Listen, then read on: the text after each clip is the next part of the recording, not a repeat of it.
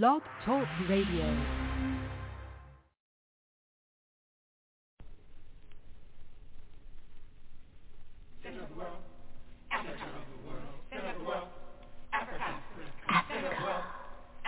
Center of the world. Latitude zero, longitude zero, planned by the Creator. Zinjanthropus was the first man found on the earth. That earth was the motherland, Africa. We know that without total understanding of what happened in the past, it would be difficult to relate to the future. We know that within the structure of the music, there should be a message, and the message should be truth. So now, we give you Africa, the center So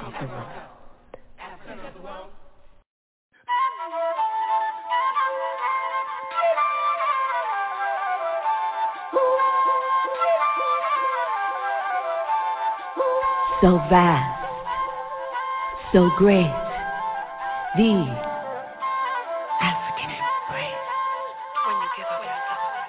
The color of life, universal harmony. The earth supports our conscious effort for sustained humanity. Human beings, human love on a spiritual tip. So vast, so great. The African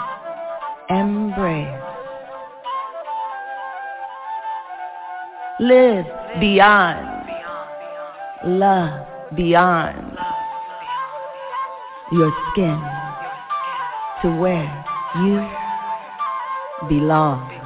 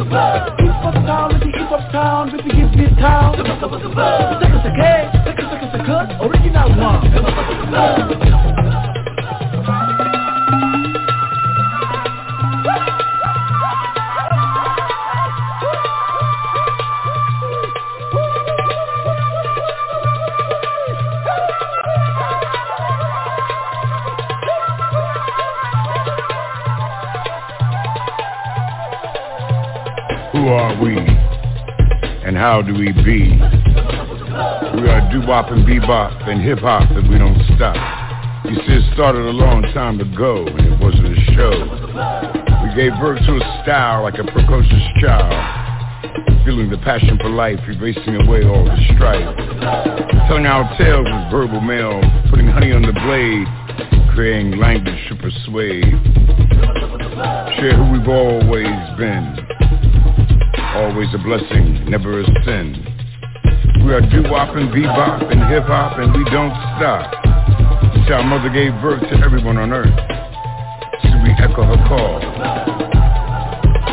And always walk tall. Cause we're hip to the world, so we create black pearls. That everyone can wear. That everyone can share. We can't live in despair. So we shine everywhere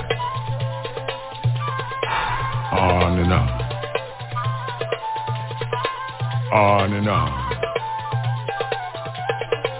On and on.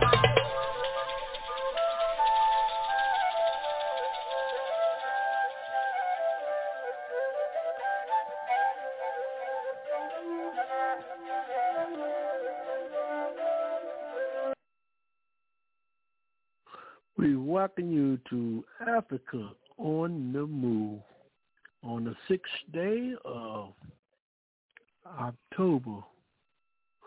On the sixth day of October 6, 2022. And let me make that a correction. It's November the 6th, 2022. Like always, we're here to serve you, to serve humanity, but more importantly, to serve justice by attempting to give you information that will elevate you to a higher level of productivity, a higher level, level of critical thinking, and to a higher level of political and economic activities that will create a new paradigm where all human beings are free and treated with respect and accordingly. This is the objective for this program, and we ask you to join us every Sunday evening at 7 p.m. on this platform. You can do this by dialing in at 323 679 0841. Our political panelists and analysts they will sit in their seat and they will take the heat. As they define it, they will stand behind it. They may not give you what you want, but they definitely do the best they can to give you what you need. This is Africa on the Move. As your host, Brother Africa, again, we welcome you to today's program, which its topic is Zionism, Kanye West, Kyrie Irving, and slavery. What is the connection to all of these particular um, categories? We will discuss that more, and we'd like to have your feedback input as well by joining us. So right now, like always, let's get started with our party introducing you to our political panelists and analysts for today's program. At this particular time, we're bringing Brother Haki, and we'd like to welcome him to Africa on the Move. Welcome, Brother Haki. Brother Africa, thanks for having me. Welcome back. My name is Haki Kamafi Mishoki, Colonel with African Awareness. And of course, Brother Africa, you know my thing is institution building. But if we're going to entertain the idea of institution building, there's, there's certain realities we have to equate ourselves with. Among those concerns are the systematic abuse of the police departments. Uh, one of the things we often talk about, we talk about retraining police as some, some type of solution to the ills uh, that impact uh, of the, the community. But the bottom line is that when we talk about the systematic abuse of police officers, we got to understand that these actions are sanctioned by the state. Uh, in other words, police are systematically protected in terms of carrying out abuses. And in terms of recourse, the reality is that unless you got some type of pressure on the outside the institutions forcing, you know, these these officers to respect the law, the bottom line is they can continue to flaunt the law. So clearly organization is key in terms of combating any police abuse in society. But having said that, Brother Africa, I think it's important uh, there's a couple of cases that recently came about, and I think people should be uh, apprised of. uh, that sort of underscores the very real problem in terms of systematic uh, abuse by police officers. Now, having said that, Brother Africa, check this out. Now, concealing police criminality, like any organization, seeks to put its best face forward by not disclosing actions deemed morally repugnant or riddled with, with excesses. In the case of the police, immoral actions often carry with it the, the presumption of death while contributing to the nation's perception of social political decline, which in itself contributes to hastening that decline. Two recent cases involving police malfeasance highlights the fundamental discarding of justice and the ease in which what is right is so easily traversed. The first case involves the assault on the security guard Blake Anderson in Inglewood, California on October 2022. Witnesses allege on October 16, two deputy sheriffs catapulted out of their vehicle, attacking Mr. Anderson without providing a legal basis to assault him.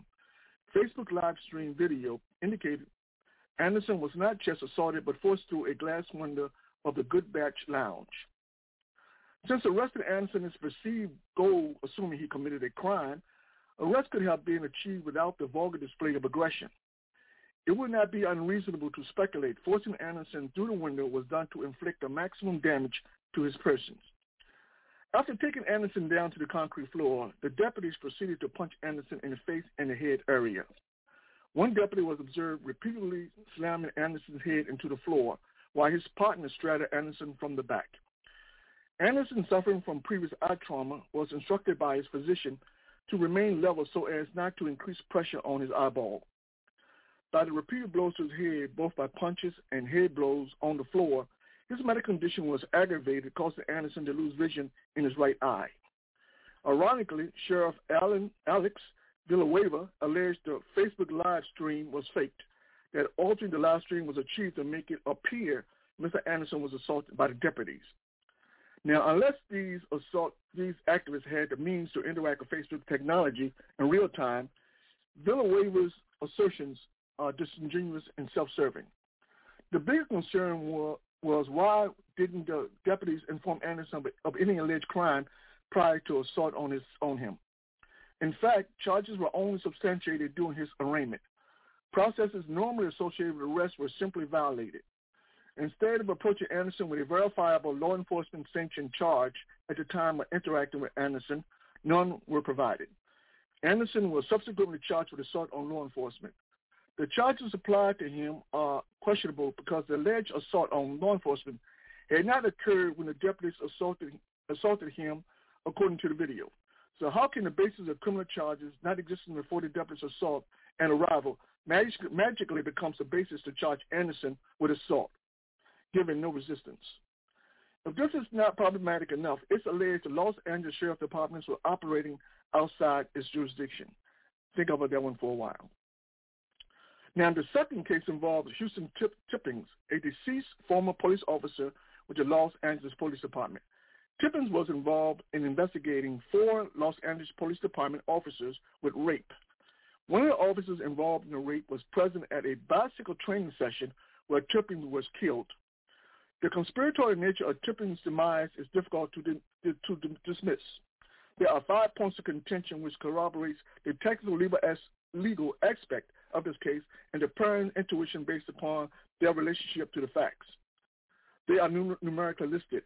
Firstly, LA Police Department officials allege Tippins was grappling with another attendee, apparently on, a, on an elevated platform.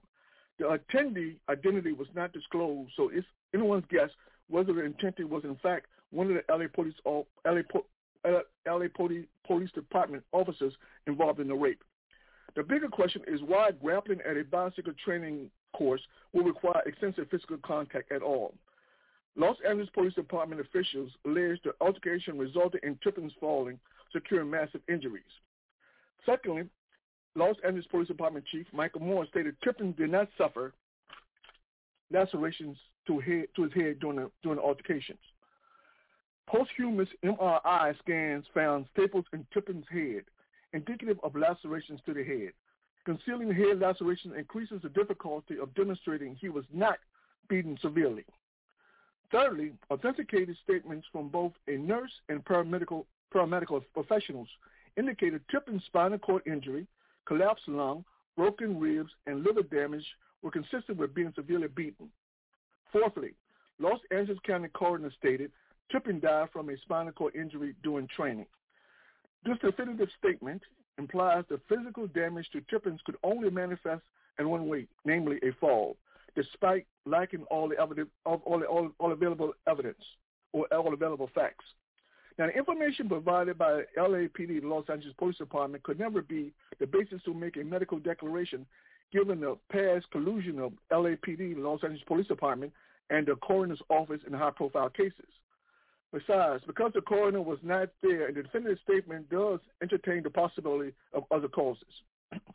now, in order to backtrack, the coroner's office definitively stated tripping injury to his ribs was result of a CPR machine.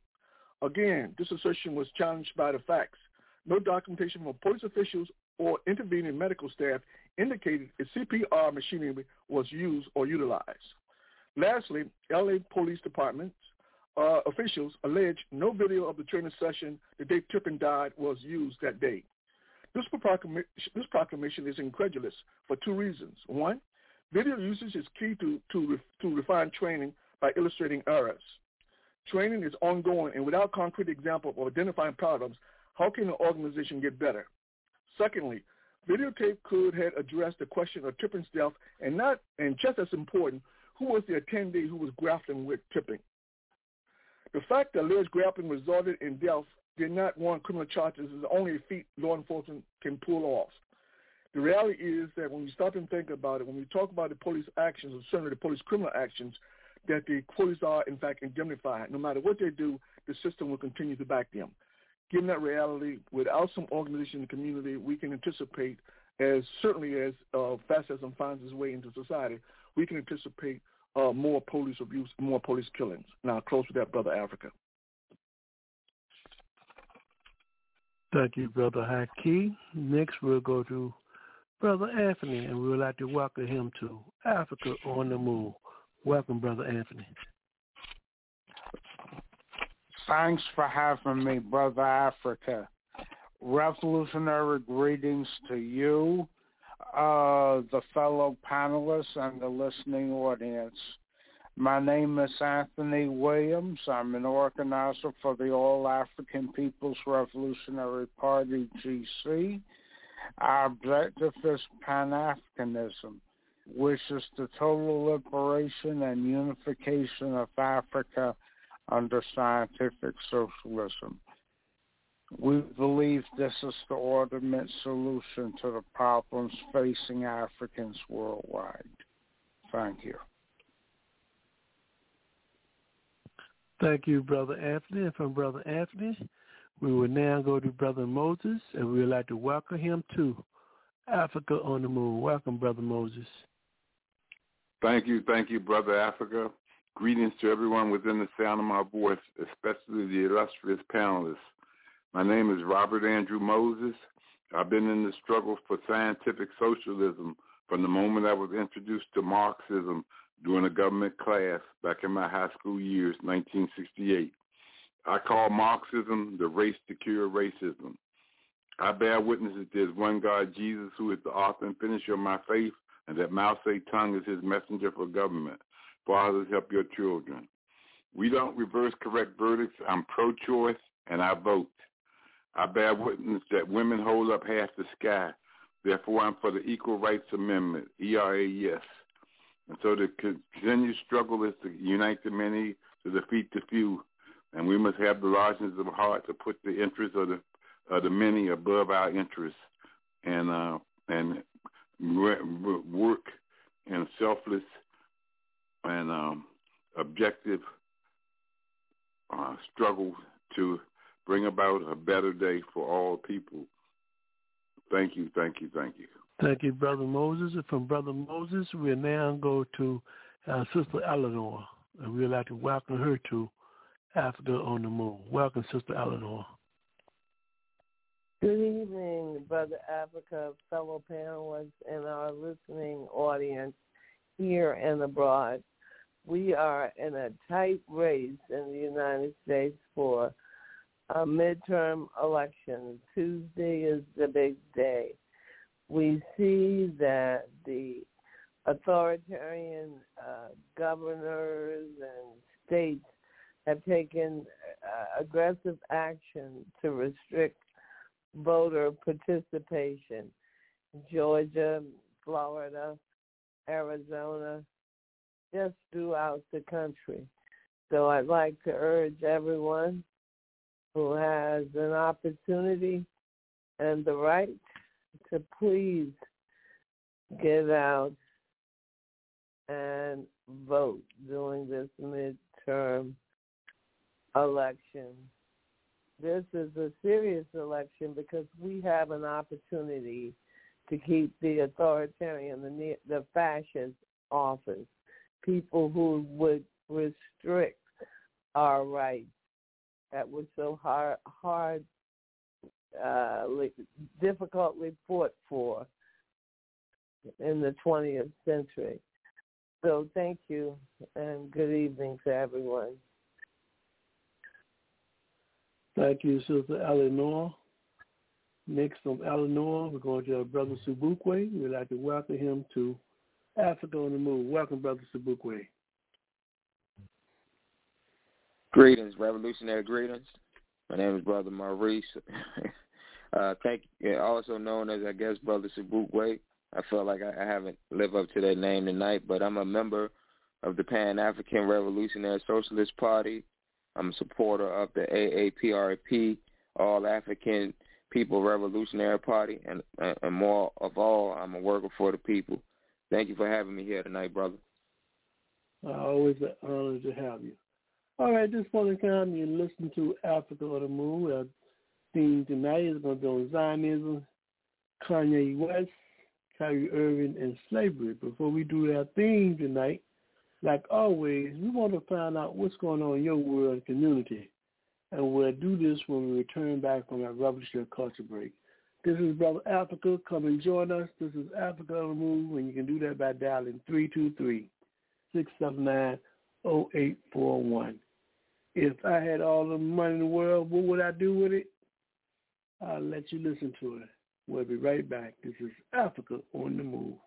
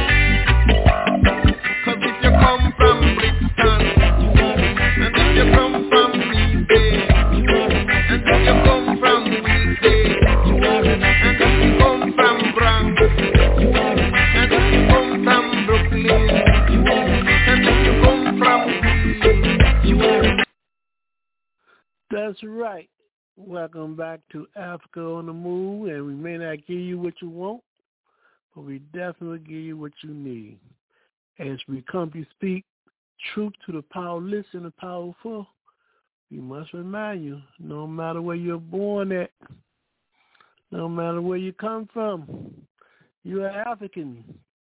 They may have taken you out of Africa, but Africa is in you, and they can't do that.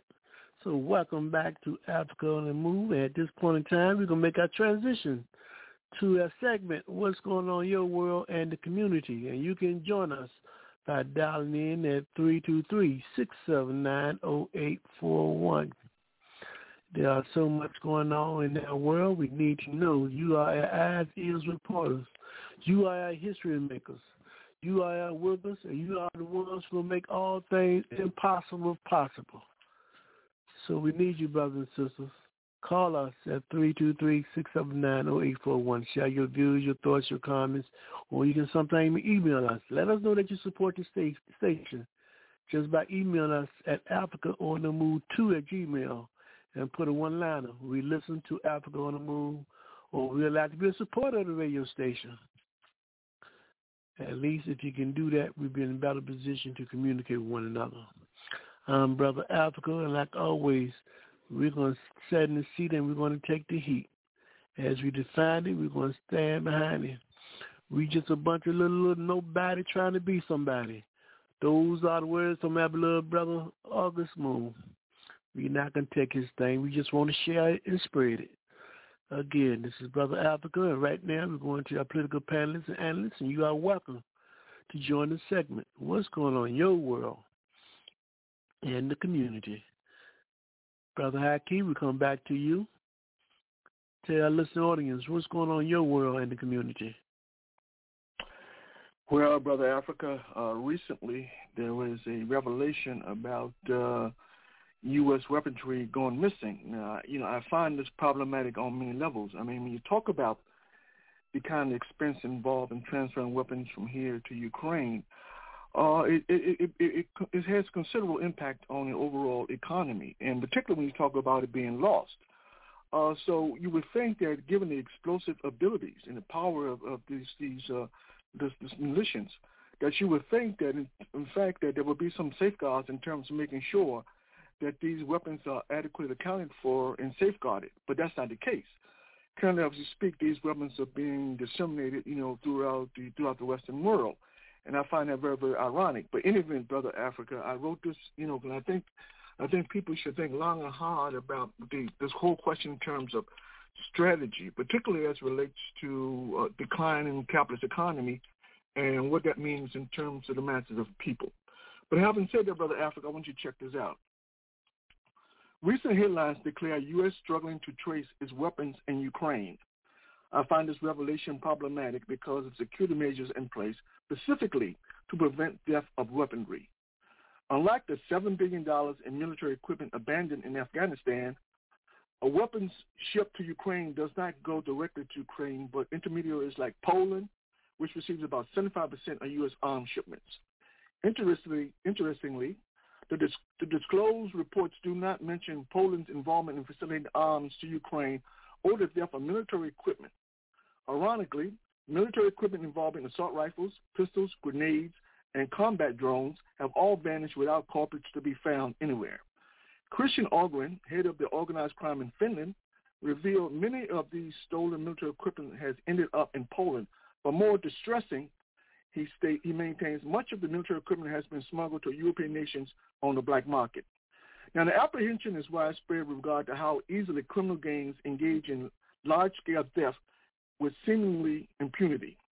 This apprehension is bolstered by the spread of right-wing orthodoxy spreading throughout Europe and the level of damage that could be inflicted upon unsuspecting populations in Europe.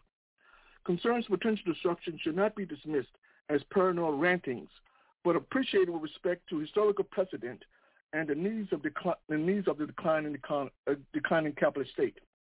Strategically speaking, use of political violence has always been successful in carrying out and sustaining political objectives. Certainly, violence or the threat of violence has been useful in obtaining political objectives in two ways. One, through any instability violence engenders throughout the population, and two, the facilitation of fear, which elevates distrust, making coalition building difficult for the powerless. Now, the psychology behind utilizing political violence is recognized because it's effective. Implicit in the psychological dimensions of using violence strategically is the concept of game theory. Game theory holds, in part, strategic moves by some is understood by others who may embellish the original strategy by employing tactics to further that strategy. In the case of, in the case of weapons flooding Europe, political leaders in Europe, those on the right, understand these weapons can be used to intimidate or silence those on the left clamoring for change. Game theory holds only that rational individuals can appreciate the subtle messaging, messaging while discarding any falsehoods embedded in the messaging. For example, Politicians typically engage in what is co- colloquially called or considered doublespeak. Doublespeak serves a dual purpose in which their motives are concealed while at the same time facilitating deception to ensure their constituents do not have a full understanding of the political issues at hand. Three concrete examples of doublespeak. One, full employment does not mean in capitalism everyone can have a job. That doesn't exist in capitalism. Two, democracy does not be the greatest good for the greatest number or egalitarian in any way.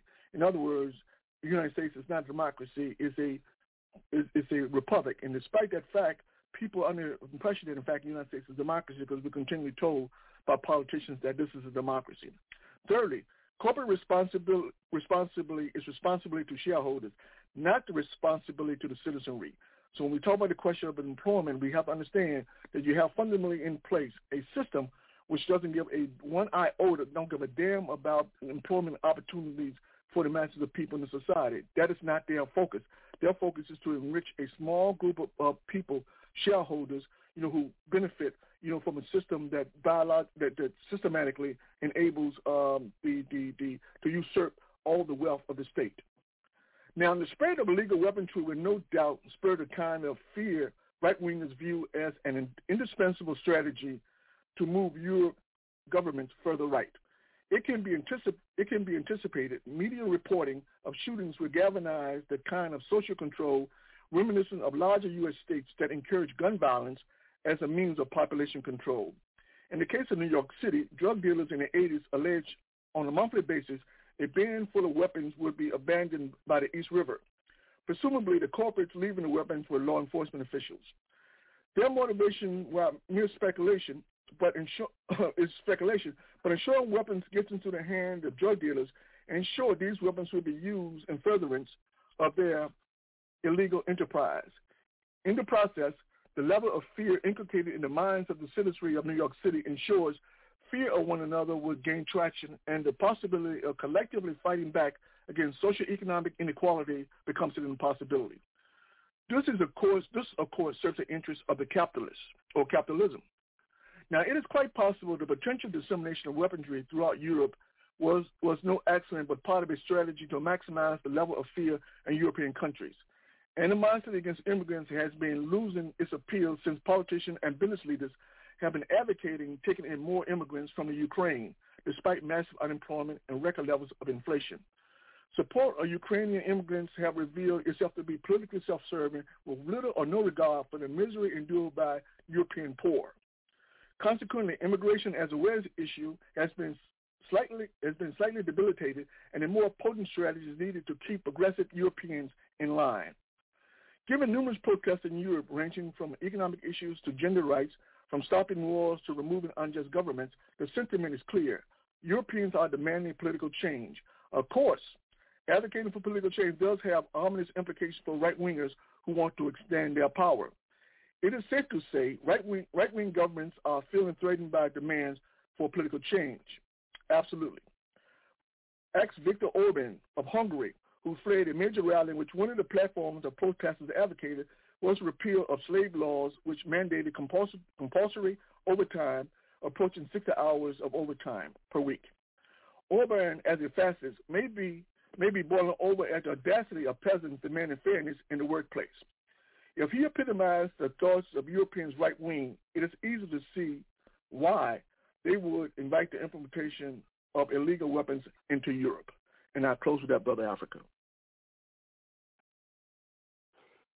Thank you, Brother Haki. We next will go to Brother Anthony. What's going on in your world and the community, Brother Anthony?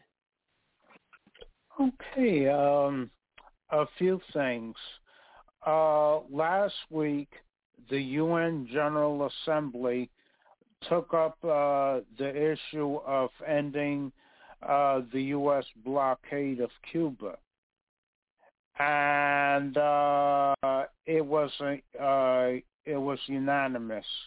The overwhelming majority of the General Assembly uh, voted in favor of ending the blockade against Cuba. Uh, as I recall, it was 102 votes uh, for ending the blockade two against, and two abstentions. Uh, let's see. Uh, the abstentions were uh, the U.S. and Israel, and uh, they voted no.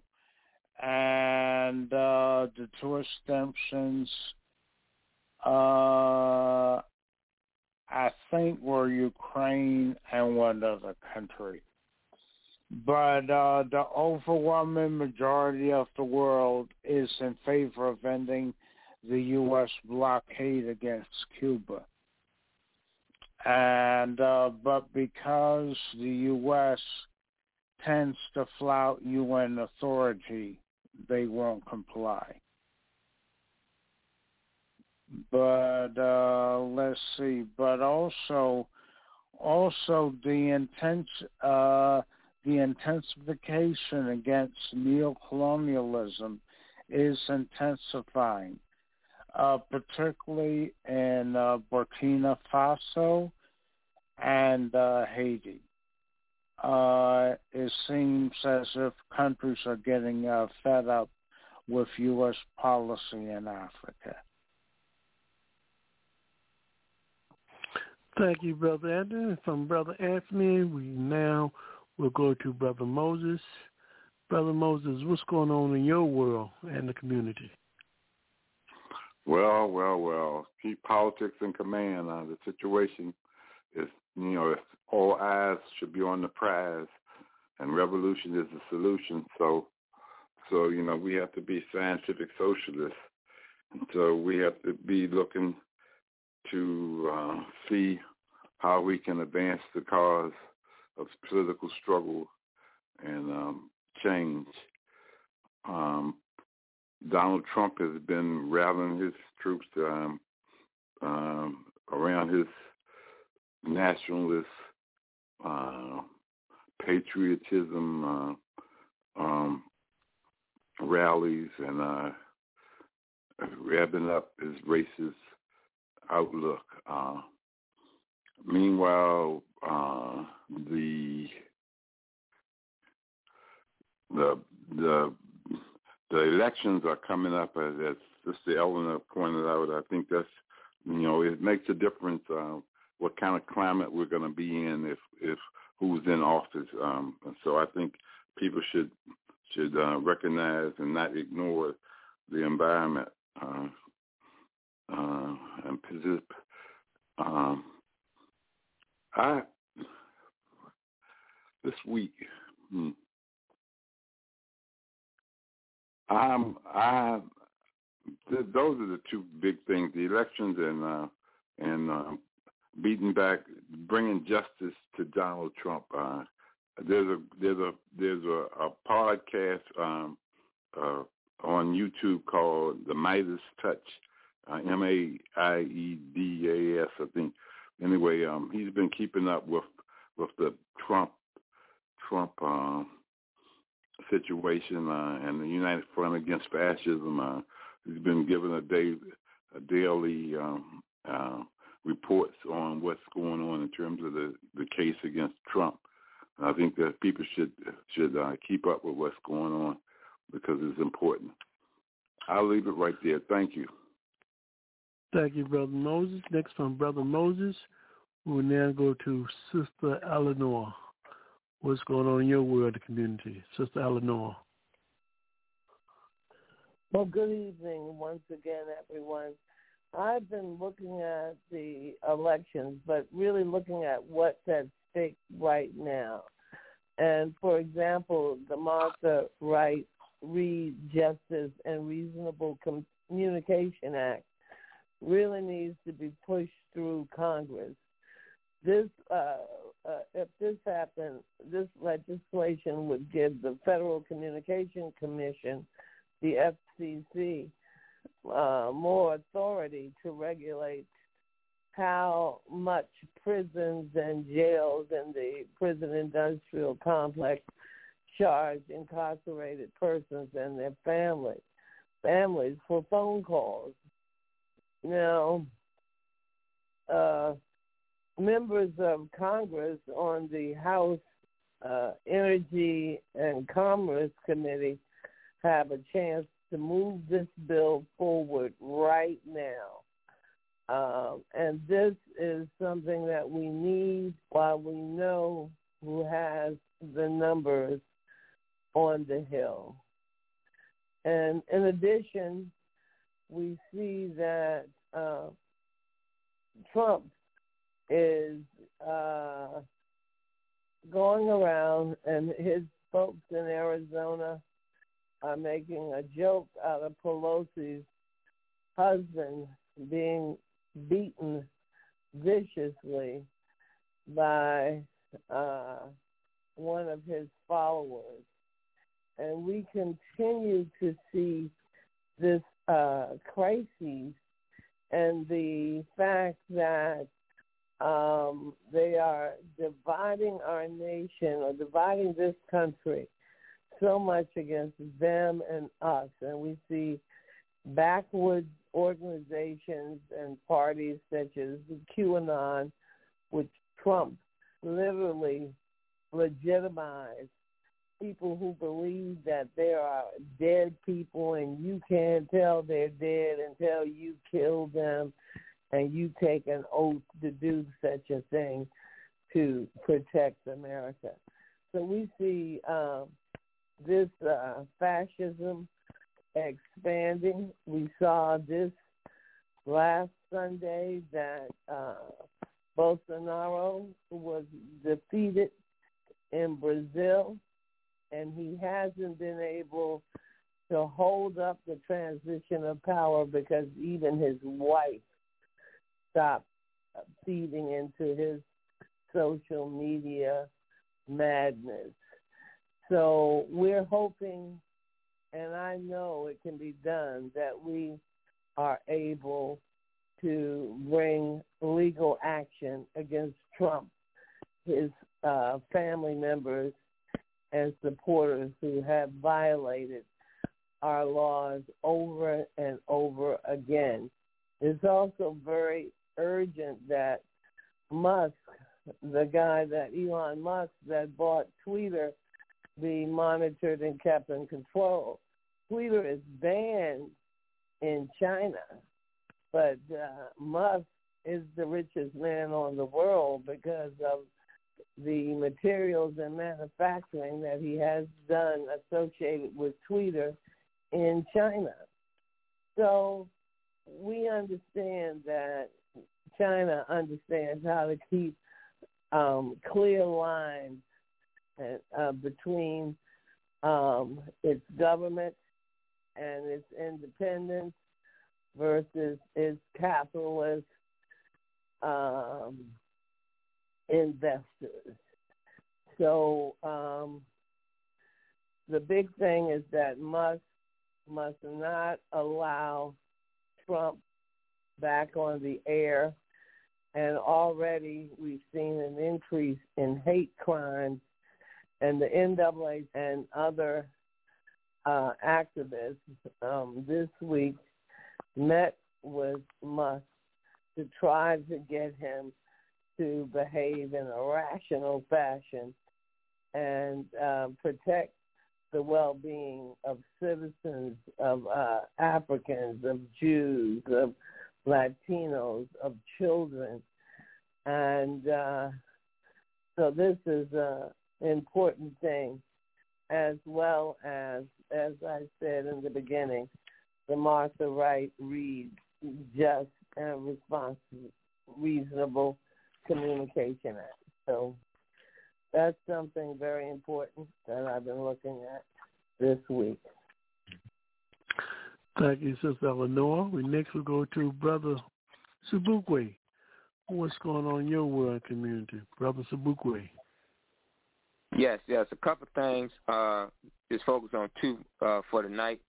The first thing is that uh, it was an article released on Saturday in regards to what they call the creamy crack, um, the creamy crack industry, or or or the relax, uh, the relax for natural hair uh, that African women, black women use, uh, uh, what did use a lot um, ten years plus ago. Uh, the article speaks about 80% of black beauty supplies, um, uh, beauty supply store stores were stocked with products for chemical straightened hair, while 20% of products were made for uh, natural hair. Um, and the article speaks about the basically the hair straightening chemicals um, and the relaxers was was also the causes for um, black women getting getting uh, uterine um, cancer. But now, since uh, you know the natural hair boom, and the, the article speaks about locks, uh, having natural hair, afros, or what have you, uh, it basically decimated that natural hair, the chemical relaxers industry. Um, and uh, this, I guess we can give a shout out to the culturalists for, you know, I guess for for for their movement with embracing the African beauty of natural hair or what have you. But I uh, just wanted to bring bring this. a thing. was uh, fascinating, um, if you will, to bring up that the industry of of of this uh, relaxer cream basically is down is basically is, is was hit due to only African women. Um, eighty percent of African women, uh, I mean not eighty percent, a majority of African women going towards the natural hair products. So that's the first event. Um, the second thing I wanted to bring to our attention uh, is a situation that's going on. I'm, I'm sorry, in Europe, or more specifically, uh, in in France. Um, during a uh, during Parliament in in, in France, um, the brother uh, Carlos uh, Martens Bilongo, I hope I'm saying his name right. He was in the middle of you know making remarks at Parliament, and another European lawmaker had screamed out, "Go back to Africa." Um, to you know to to the brother Bilongo while he was speaking, and Bilongo stated uh, uh, in response to the media he didn't he didn't think that he would be insulted in the National Assembly. Uh, he he said uh, he said that the insult not only insulted him, but it insulted all of all of the people in France who have his skin color. Um, so I, I don't understand why he why he is uh, why he's kind of surprised of this remark. But um, it's kind of it's kind of unique that Europeans all over the world understand that black people, if you will, come from Africa. They keep telling us to go back to our homeland. they screaming out going back to Africa more than Pan Africanists look like. But that's just a that's a that's a that's a um ugly joke. But this is this is what what's going on, and not only that, the European uh, that made that made this comment, he stated that he was saying the comment basically uh, referring referring to returning Africa returning a boat carrying carrying 234 Africans back to Africa. So that's what he that's what he was saying that he made this comment about. But I digress, man. These are my current events. Thank you. Thank you, Brother Sobukwe. Uh, panelists, y'all raised some interesting um, behaviors and events that are taking place in your world and community. I would just like to have a little brief discussion on some of them.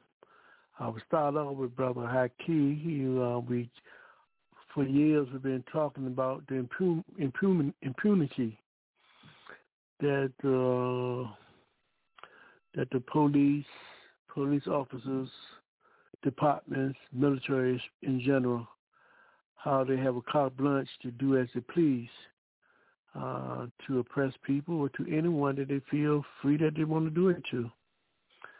It seems like there's an unwritten law to their behavior. No one won't put them in check. So, again, the question becomes, you know, what do you see that would be viable enough that would change that particular behavior and what the people would need to do to bring about those conditions? Brother Haki. Yeah, well, yeah, well, you know, uh, the, the, essentially what we're talking about, you know, police are essentially protected under states' rights. So when you see this routine, this, this, this very fundamental kind of abuse, you know, of a policing, police understand that in order to do what they do, they have to be protected, you know, by the state. Uh, it's not like the cops are not aware of these various protests that are taking place around the country with respect to killing and police brutality.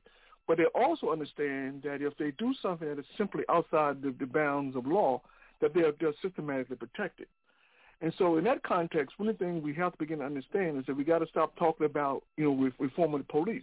Reform is not possible because as long as you have, you know, uh, uh, uh, as its focus, you know, a system which is dedicated to the oppression of its citizenry based upon skin color, then certainly we can understand in terms of why the police would be empowered to crush those who quote unquote are perceived as the enemy, specifically when we talk about African people, African and or brown people. So clearly understanding that, to the extent that we can mitigate, we can't totally eliminate, but we can at least mitigate police killings and brutality. It, we have to effectively organize to bring to bear, bring to bear pressure, you know, on this institution in terms of in terms of you know monitoring, you know, in terms of making the demand that this simply has to stop. But more importantly, when these kind of events happen, when police systematically kill people for no reason other than their skin color, then we have to make it our mission to make sure that if there are protests, that we're out there protesting our voices, because because numbers mean something. The greater the numbers, the more the kind of uh, more kind of uh, uh, respectability, or the more kind of uh, um, uh, uh, sway those movements have on police officials, because they see large number of people protesting what they perceive as a wrong. Then they understand fundamentally with that large group of people their potential in terms of that movement becoming more radical means that they have to fundamentally do something to address their concerns. See, that's simply a question in terms of in terms of strategy. See, this is what people understand. We can no longer sit back and say, well, you know what? Uh, I'm going to let the police do their job. As long as they don't hurt me, I'm okay. The problem is that at some point when they decide when they hurt you or hurt someone related to you, it's too late to say, well, you know, hey, you know, uh, uh, you know, uh, why me? Why my why my offspring? Why my relatives? Why you know? It's too late for that.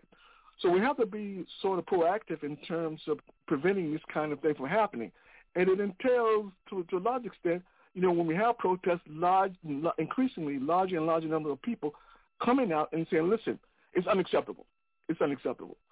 And once you get that kind of groundswell, then the police, police departments around the country will get the message that they would themselves constrain police behavior because they understand that if they don't constrain their police behavior, the potential repercussions from police killing or beating people for no reason other than their skin color uh, may may may may may, may uh, turn out badly poorly for them.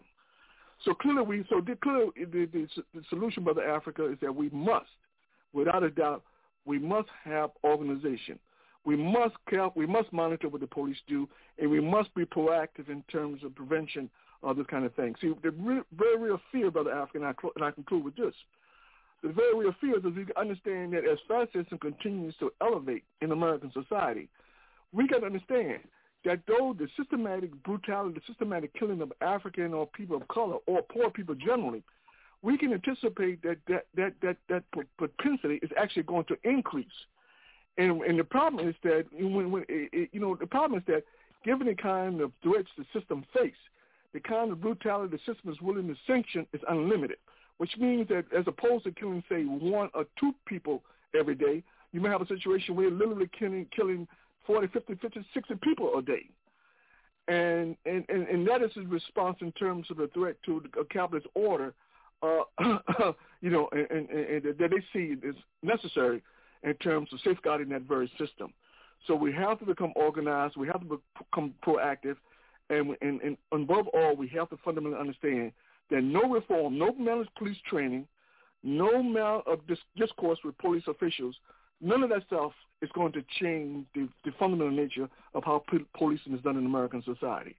The people themselves, particularly those oppressed nationalities in African, Hispanic, Latin, poor white communities, must take a stand in terms of preventing this kind of thing. Because if we don't, one thing we can anticipate that this kind of brutality, this kind of killings will actually ask, escalate, and we all should be concerned about that. Thank you, Brother Haki. Brother Anthony, you talk about the moral victory of the blockade where over 95 to 90 percent of the nations came out in opposition to the U.S. racist blockade against Cuba. And that is beautiful. Those are more victories. But I think Cuba needs more than more victories.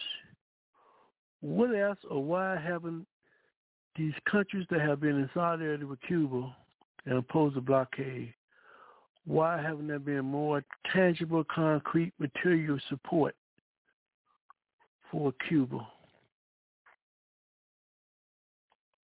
Your response, Brother Anthony. Yes. I, I think it's fear.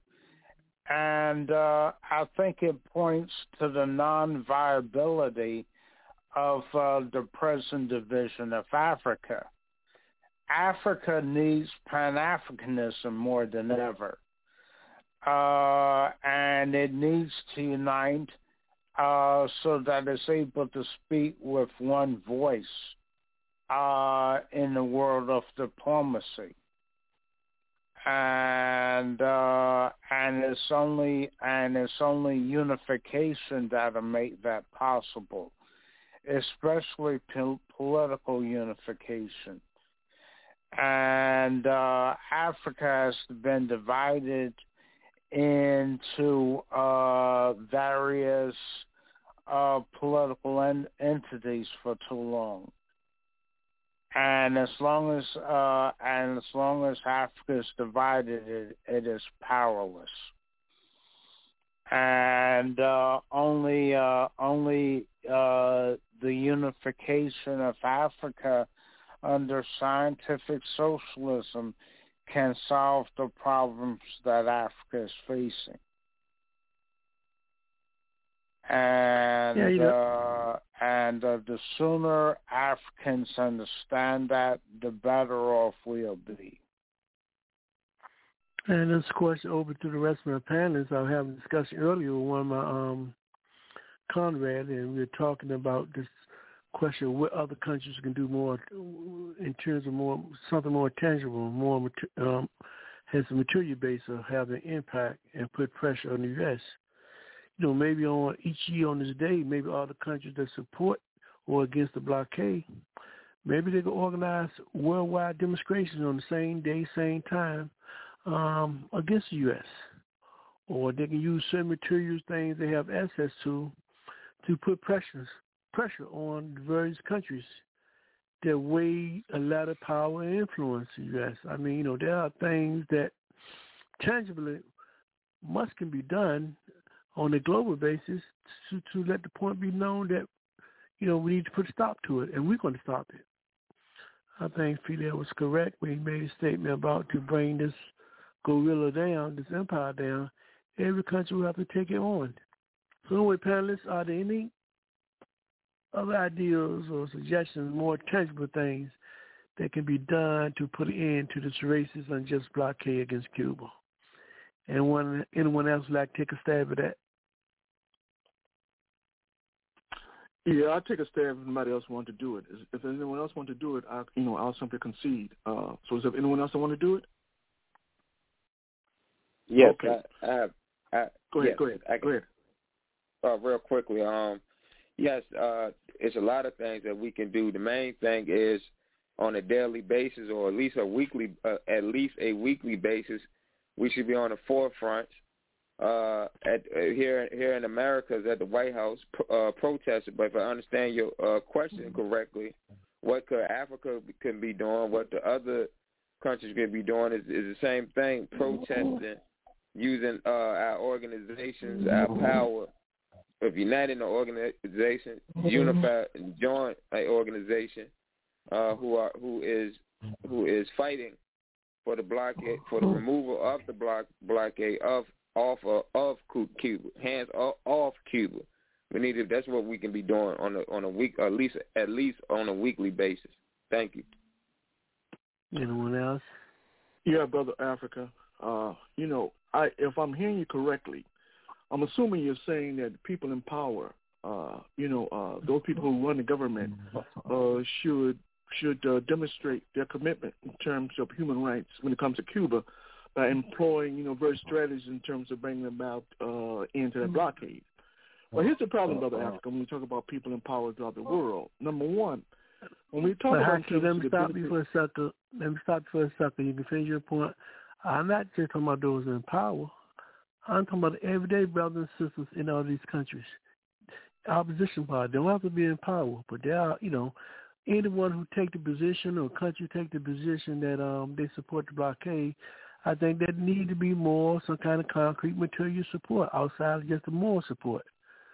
But go ahead, make your point. Yeah, well, the, the the problem in terms of the rank and file making an impact on on on you know on the, um, the governmental policy. Uh, the bottom line is, brother, I- I'm not sure if the rank and file would have that kind of sway. If you think back during the during the Iraq War, I mean, we had millions of people come out in New York City protesting the war, not just in New York, but throughout the country, in the larger cities protesting the war. It had very little impact in terms of the government's behavior with respect to that war. They did it anyway. So I don't think the rank and file, even if they got together and said collectively, you know, uh, you know, you know, protested on a single day throughout the world, I don't think that is sufficient enough in terms of to bring to bear power uh, uh, uh, uh, on the uh, know, exert power on the uh, on on the, on the government in terms of forcing them to change. I think fundamentally, if change is going to occur, it has to occur with respect to people in positions of power in terms of about bringing that change. So if you have people collectively working in, in people in positions of power collectively working together, they're saying, listen, no matter how much you sanction us in terms of our interactions with our, our, our relationships with Cuba, we're going to persist because ultimately, you know, you know, you know, our your economy, the U.S. economy depends on our economies, and so if you sanction us, then what we're going to do, we're going to replicate what you do. We're going to sanction you, and therefore, you know, we have a stalemate. So nobody wins. But the problem with that is that when you talk about classism, when you talk about in terms of how these societies are organized, specifically when you talk about Western societies, and you talk about the role of classism, then you got to understand that a lot of people making lots and lots of money by playing ball uh, with the West, in particular playing ball with the United States. But just as important, though, Brother Africa, I think we got to also this question in terms of you know the power of the dollar, you know, as a reserve currency. Um, no country in the world can do any business without the, without the dollar. So one of the things important in terms of Russia and China and big nations come to realization that they need their own currency is that once they create their own currency, they can get away from the SWIFT system in which the dollar reigns supreme.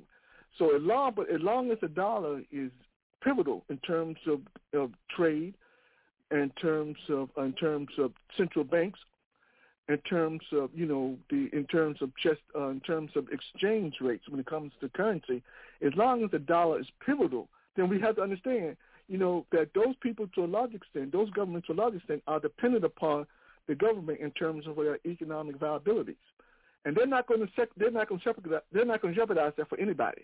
They understand fundamentally what the United States is wrong, it's unjust, and it's stupid. Uh, so when you think about in terms of in terms of the kind of sanctions imposed on Cuba, then you think about the hardship imposed upon the people, not only in the United States but throughout the Western world, as a result of a stupid policy, uh, which is which is geared toward in terms of trying to overturn a popularly elected government. Uh, so so clearly, so, so to answer your question, Brother Africa, I think that unless you know people in positions of power are willing to make a sacrifice for the good of humanity, I don't see anything fundamentally changing in terms of respect to policy uh, as relates to the United States and Cuba. Uh, my guess is that when you start talking about humanity and you and you and you and you just oppose that uh, with, uh, with with money, then I got a sneaking suspicion that the money will always um, take take precedent. The money would be prioritized, and so in that context, around the world, people are hesitant, you know, to take on the United States, even though they fundamentally understand the US, United States government is unjust, it's wrong, and it's corrupt and vile. They understand that, but in terms of willingness to, to give up their material comfort to achieve e- justice for Cuba, I don't think they're willing to do that. So that is a fundamental prob- question, problem as I see it. You know, uh, Brother Haki and the panelists, I thought it really interesting in terms of point down raising if we just recently look, take a look at what just recently took place in Brazil, where Lula won the presidency, and looking at how the right wing responded to him and forcing him to come with some compromise. Now, this didn't take the whole country to, to, to put that kind of pressure on him, but the so-called unions or the so-called truck drivers, they was they was willing to top the whole damn country and roadblocks all over the country and not to move. And that would have created all kind of problems. And they had to come to the table and read and negotiate some things between the ones who just won the election, the administration, and the right wing forces who wanted certain things. You know, I thought that was something um, practical that countries and people can can develop and do not just to the right, but left can do this as well. Or, or, or any people who who's just committed to trying to bring about some kind of change. But that just recently happened. And they forced them to the table, and I'm quite sure that some compromises was made as a result of that. So that's the kind of stuff, you know, I'm just wondering, just thinking about. But uh, anybody else would like to respond to that, then we can move on. Okay. I'll come back. All right, thank you. Four pages, right? Yeah. Okay, so what we're going to do right now, this is um, Africa on the Move. We're going to take a revolutionary culture break, and when we come back, we're going to discuss our theme today. Now, there are so many issues and angles one may can take. We just would like to uh, expose you to some of them, get you to think about this phenomenon that's going on as we talk about that theme, Zionism, Kanye West, Kyrie Irving, and slavery. So we may not get to it all, but we want to give you something to think about. When we return, we will have this discussion. Join us by dialing in at 323-679-0841. This is Africa on the move.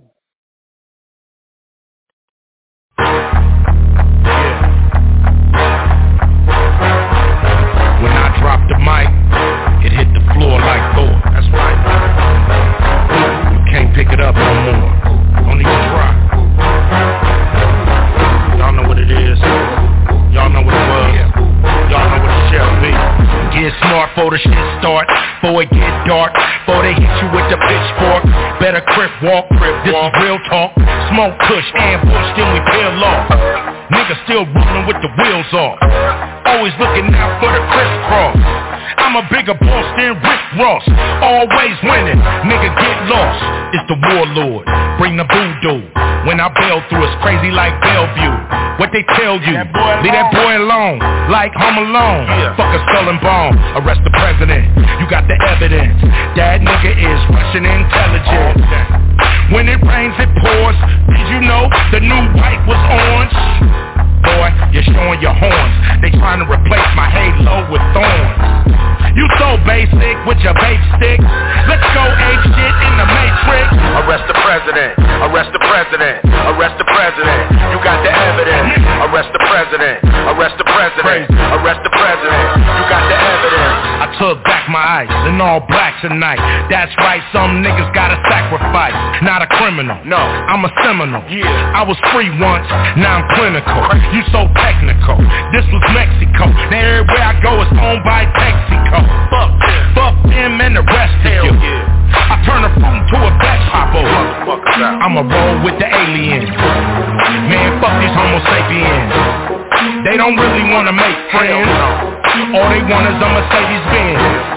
All they want is they dividends and decibels. Fuck these citizens. They'll treat us like hooligans. Throw him in, they don't care what school he in. These people don't play fair. It ain't even fair at the state fair. Give a young nigga gray hair. That's why I'm here. Make your ass lay there. You better stay there. Close your fucking eyes like it's daycare.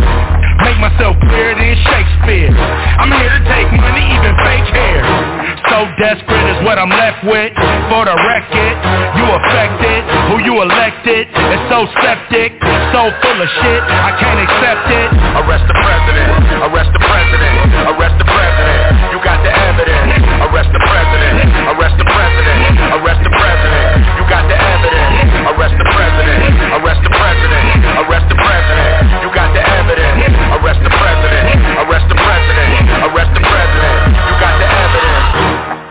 reside on the west side. West side. I murder with my third eye. Third eye. Nigga so fly, get a bird's eye.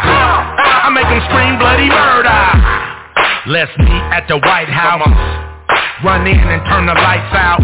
Man, they treat it like a trap house. These motherfuckers never take the trash out. They just cash out and mash out. Nigga, take your drugs and pass out. Niggas love to go that fast route. I see you when your black ass get out. Homie, you play too much. Why these devils, they doing way too much. Most of them won't say too much. Why they steady planning, God knows what. knows what. That's why I roll with the real ones. Real ones, trying to reach millions. Real ones, trying to make billions. Real ones, dressed like civilians. Arrest the president. Arrest the president. Arrest the president. You got the evidence. Arrest the president. Arrest the president. Arrest the president.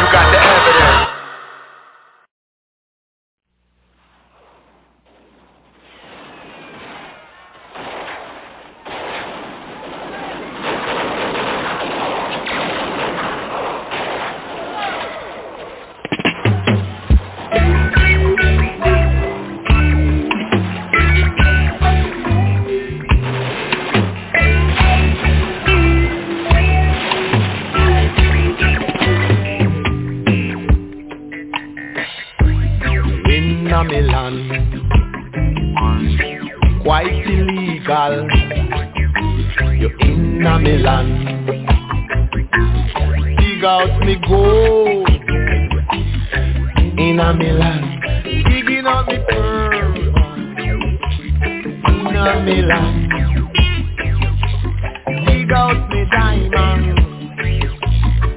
We are go fight, fight, fight, fight against apartheid. We got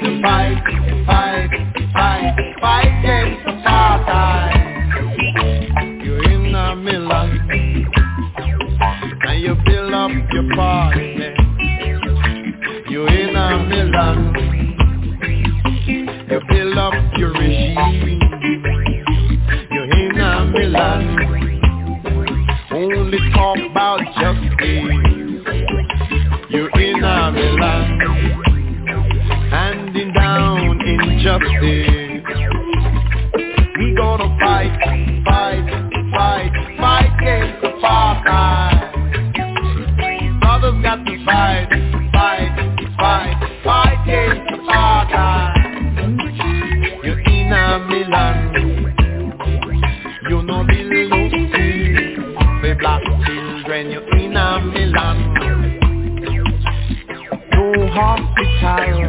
block.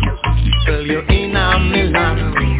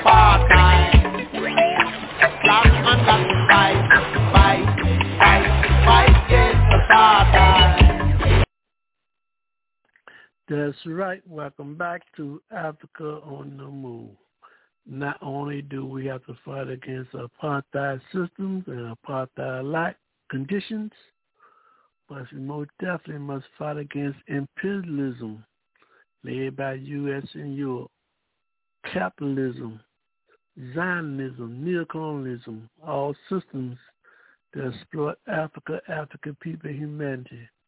Not only must we must fight against it, but we must eradicate those systems and transform them to a humane, just system that will benefit the growth of all man and woman to allow them to reach their fullest capacity in this area of development. And the best way and the only way you can do this is to give the people the proper information, which in this case we need revolutionary information. Revolutionary information is information to bring about change so we can make a new world possible. And the people can do that because they are the history makers and world builders. So we welcome you again to today's program, which is November the 6th, 2022. And we're going to discuss our theme today, which is Zionism, Kanye West, Kyrie Irving, and slavery. When you talk about three, three, three, four entities, what do they all have in common? What is their connection? Recently, the past week or so, a little more than a week, there was a complaint statement, a, a, a resistance against one oppression. That oppression now speaking to his brother Kanye West, where he talked about the people that he was in business with, the system that he was functioning on as artist, and how it continued to rip him and others off, and he had enough of it. Kyrie Irving expressed himself by tweeting a movie he thought that had some value to people who have concerns of the world that were titled Hebrews to Negroes. Just by nature of that tweet, he has come under severely attack in reality by Zionist forces. Even though many of our people misuse the word or Jews in which we know that all Jews are not Zionists and all Zionists are not Jews, and always are to paint a broad brush category against all people for anything that an individual or a small sector of a particular population may um, participate in. And when you look at all of this and how they want to make these individuals bow down to what they call some kind of anti-hate, some kind of racist behavior, one has to look at the behavior of what happened to a people when they are in a slave lack or slavery condition and how the oppressor will force try to force them to respond. We'd like to have an on discussion based upon this phenomenon going on. And we'd like to invite you, the listening audience, to feel free to call in and share your thoughts on how this thing is being played out and what lessons we can draw from it and learn from it. So in the future, how people will continue to be so vulnerable and to be used and abused. And if there are mistakes we have made and we become conscious of not repeat them again. So on the theme tonight, Zionism, Kanye West, Kyrie Irving, and slavery. I'd like to go to my political panelists and analysts, and I start off with you, Brother Hakeem. Seeing what's been playing out the last two to three weeks, hearing the response from Kanye West and Kyrie Irving, in essence, about how the system uh, is is is exploiting them, not getting them their just due. Do you see them acting in any capacity as being um, anti-Zionist, anti any group of people? Or are they just speaking to the reality of the title there, them being exploited? exploitated. You know, general well, synopsis well, of this narrative that's going on, Brother Haki, and its impact to overall African community as we watch this play, play out in the public. Well, one thing, first thing we have to understand, you know, anytime you make a critique involving, say, the Jewish community, inevitably, you know, it's cast as anti-Semitism. That's the first thing. So it's a political maneuver. And at first, I'm glad you made the distinction between Jews and Zionists, because clearly the Zionist position is that the oppression of African people is similar to the desirability of the oppression of the Palestinians. And so in that context, when we talk about these people, these Zionists, in terms of their attitude to African people, is often oppressive. And so when we talk about in terms of the, the, the business shortcomings in terms of the, Zionist relationship with African people, it's been one of exploitation historically. And that's not that's not anti-Jewish. That's not that's that's anti-Semitic. That's reality. And so what we cannot do is fall into the trap of every time we make a critique, simply because someone happens to be, or at least proclaim to be Jewish, that when when they when they when they're involved in something that's fundamentally you know uh, uh, unprincipled, we shouldn't be afraid to call them out and say it's unprincipled, not because you're Jewish per se. Okay, the, the relevance in terms of religion is only relevant to the extent you know, that we can ill afford to have a situation where people can hide behind their Jewishness and do horrible things. So often we talk about the oppression by so-called Gentiles, but but but but it, when, inevitably when we talk about the oppression of, of people who proclaim to be Jews, then certainly then all of a sudden you know that becomes off limit. So I don't think anyone should bow to that kind of that kind of that kind of pressure. Uh, of course, we understand it's a strategy, and we understand the Zionists play it very, very, very well. And they do exert a lot of influence in terms of society. I'm talking about Zionists, not Jews, because most Jews are, are, are, are dem- vote democratically. Most Jews fundamentally understand there is a real problem in society in terms of inequality, racism, and injustice. So I'm not I'm not conflated too. Um, you know, so I'm talking about Zionists particularly. But also, with, with respect to this question in terms of anti-Semitism, let's be very, very clear in terms of what Semitism is. Martin Bernal, in his book, uh, um, Athena, is very clear, and he's just one of many scholars who are very clear on this whole term in terms of Semitic. Semitic pertains to people, you know, of arid regions, darker-skinned people. That's what a Semite is. A Semite is not someone who's lacking in, in, in melanin uh, being classified as Semitic. So a lot of these people who who, who proclaim uh, African people as somehow anti-Semitic, it's very important that we point out that African people are not anti-Semitic because African people are very much Semitic, and this is what we have to understand. So don't use that trick, you know, with with, with, with you know with conscious Africans. I mean, use that on somebody who don't know any better. For conscious Africans who know who they are, they know when, in terms of what it means to be Semitic. So you can't be anti yourself. So that trick doesn't fall for us. You can use that for white people, but you can't use that trick on African people because we're very much Semitic. I think that's important to point out because when they use the strategy in terms of disarming us by saying we're anti, we, you know, we, we, we're somehow anti-Jewish, then we, we're anti-Semitic, then we need to point out that that's absurd on its face, this notion in terms of African people being anti-Semitic or being anti themselves.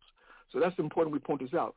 Also, I think that when you talk about in terms of, you talk about the power, the kind of power that these so-called Zionists will in in the society. Let's be clear.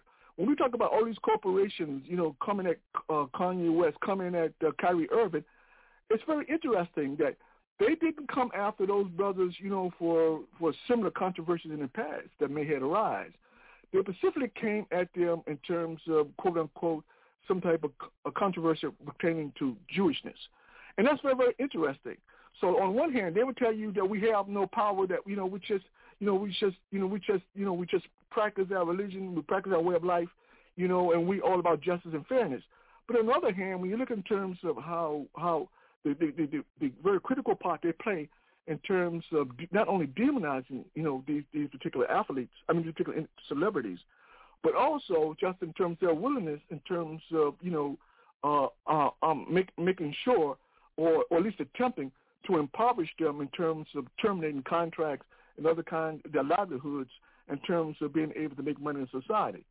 So if so so so on one hand you cannot tell me that you're somehow you know uh, pro pro justice, pro anti anti uh, inequality, uh, and on the other hand turn around and do things that are unjust and unfair, which facilitates uh, in, in that facilitates injustice.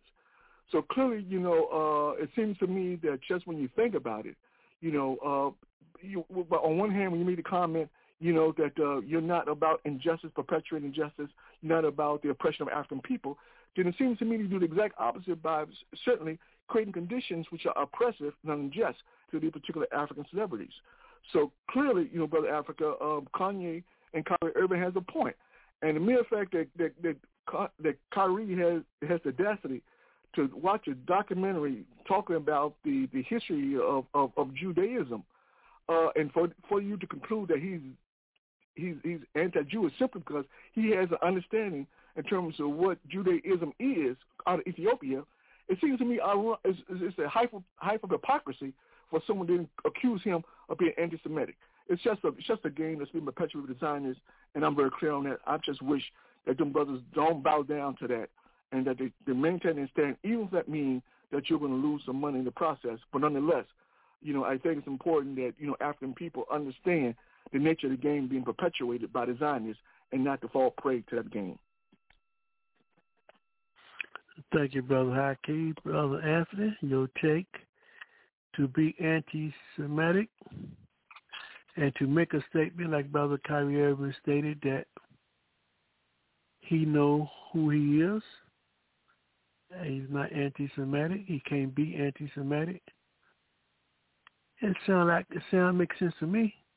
What's your take, Brother Anthony? How do you see the phenomenon going on? Um, I think the take is one is that Africans uh, must make a distinction between Judaism and Zionism. Judaism is a religion that was uh, that was founded by Africans a couple of thousand years ago. Zionism is a political movement that started in Europe uh, about a couple of hundred years ago.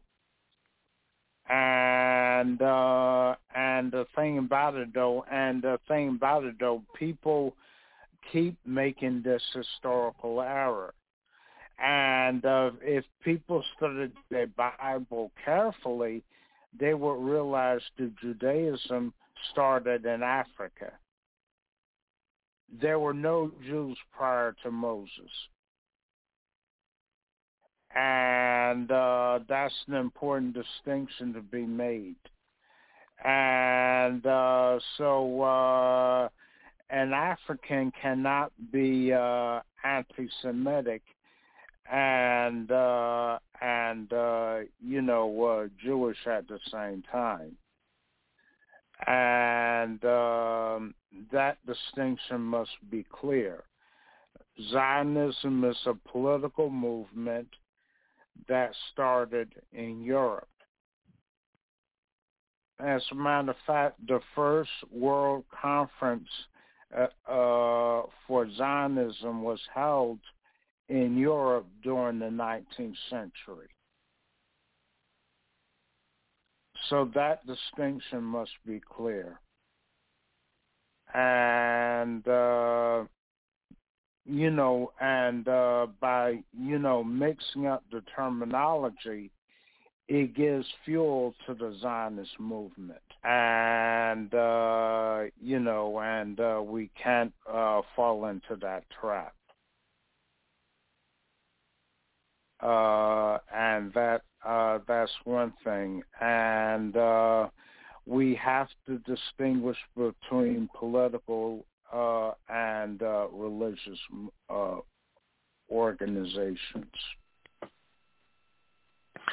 You know, brother Anthony, you made a point that um, it was in 19, it was in 1897 where the so-called founding father of Zionism they give that credit to acknowledgement to Theodore Herzl, H-E-R-Z-L, where they held the first Zionist Congress in 1897.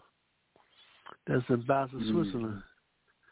And, you know, they started that movement, the political, they have a, a racist, you know, ideology of believing that a certain segment of people out of Europe who identify themselves to Judaism, call themselves Jews, should have a particular homeland where they govern and control. All of that movement is um, accumulating into a so-called creation of a state they call a state of Israel in 1948 to theft and thievery. And they want to confuse, you know, the rest of the world, in terms of making everybody think the world hate them because they are Jew. When we understand to be a Jew is really a religion preference, one who adopted a particular religion, which is Judaism. So people need to take some time out, just do a little research and, you know, you can find the truth. Now, I'm going to bring in Sister Eleanor. Sister Eleanor, when we look at this behavior of of the acting Kanye West, uh, Kyrie Irving to, to, to apologize in essence of doing something that they didn't do. I think Kanye West's position was trying to figure out, you know, you have a certain type of individuals who have a certain philosophy when it comes to um, conducting business, where they will not give them a fair treatment from the business end of business. He recognized there's a certain small grouping of folks who dominate certain industries where a large sector of actors or entertainers who are Africans happen to be under those industries and under the rules and policies of these in, uh, individuals who are not treating them equally and right. And he's calling them out. What crime has he committed from your perspective, Sister Eleanor? What is your take on this phenomenon that's going on, Sister Eleanor? Yeah, uh, yes, I think there's a, a cultural um, a lack of cultural awareness in the fact that Kanye himself, as he said, he's Jewish and so many Africans recognize themselves as Jewish. However, they do not recognize Zionism as a uh, a fair and just system and are not supportive of the military settler state that was established in Palestine. So I, you know, Kanye made it clear that apparently uh, as uh, as a black man, as an African, people didn't understand what he was saying because he asked, "How? What do I need to apologize for when I'm a Jew? I, I'm Jewish. I'm I'm I'm an African. We're the Jews. We're the first Jews," is what Kanye expressed. So I don't think he did anything wrong per se. I think there was a lack of cultural identity. Um, black people in America continue to be an enigma, and we're extraordinarily misunderstood. And um, the society continues to use people like Kanye and other entertainers to uh, translate and define us and uh, represent us. So, um, big mistake. Uh, but Kanye uh, paid a fortune for for his mistake.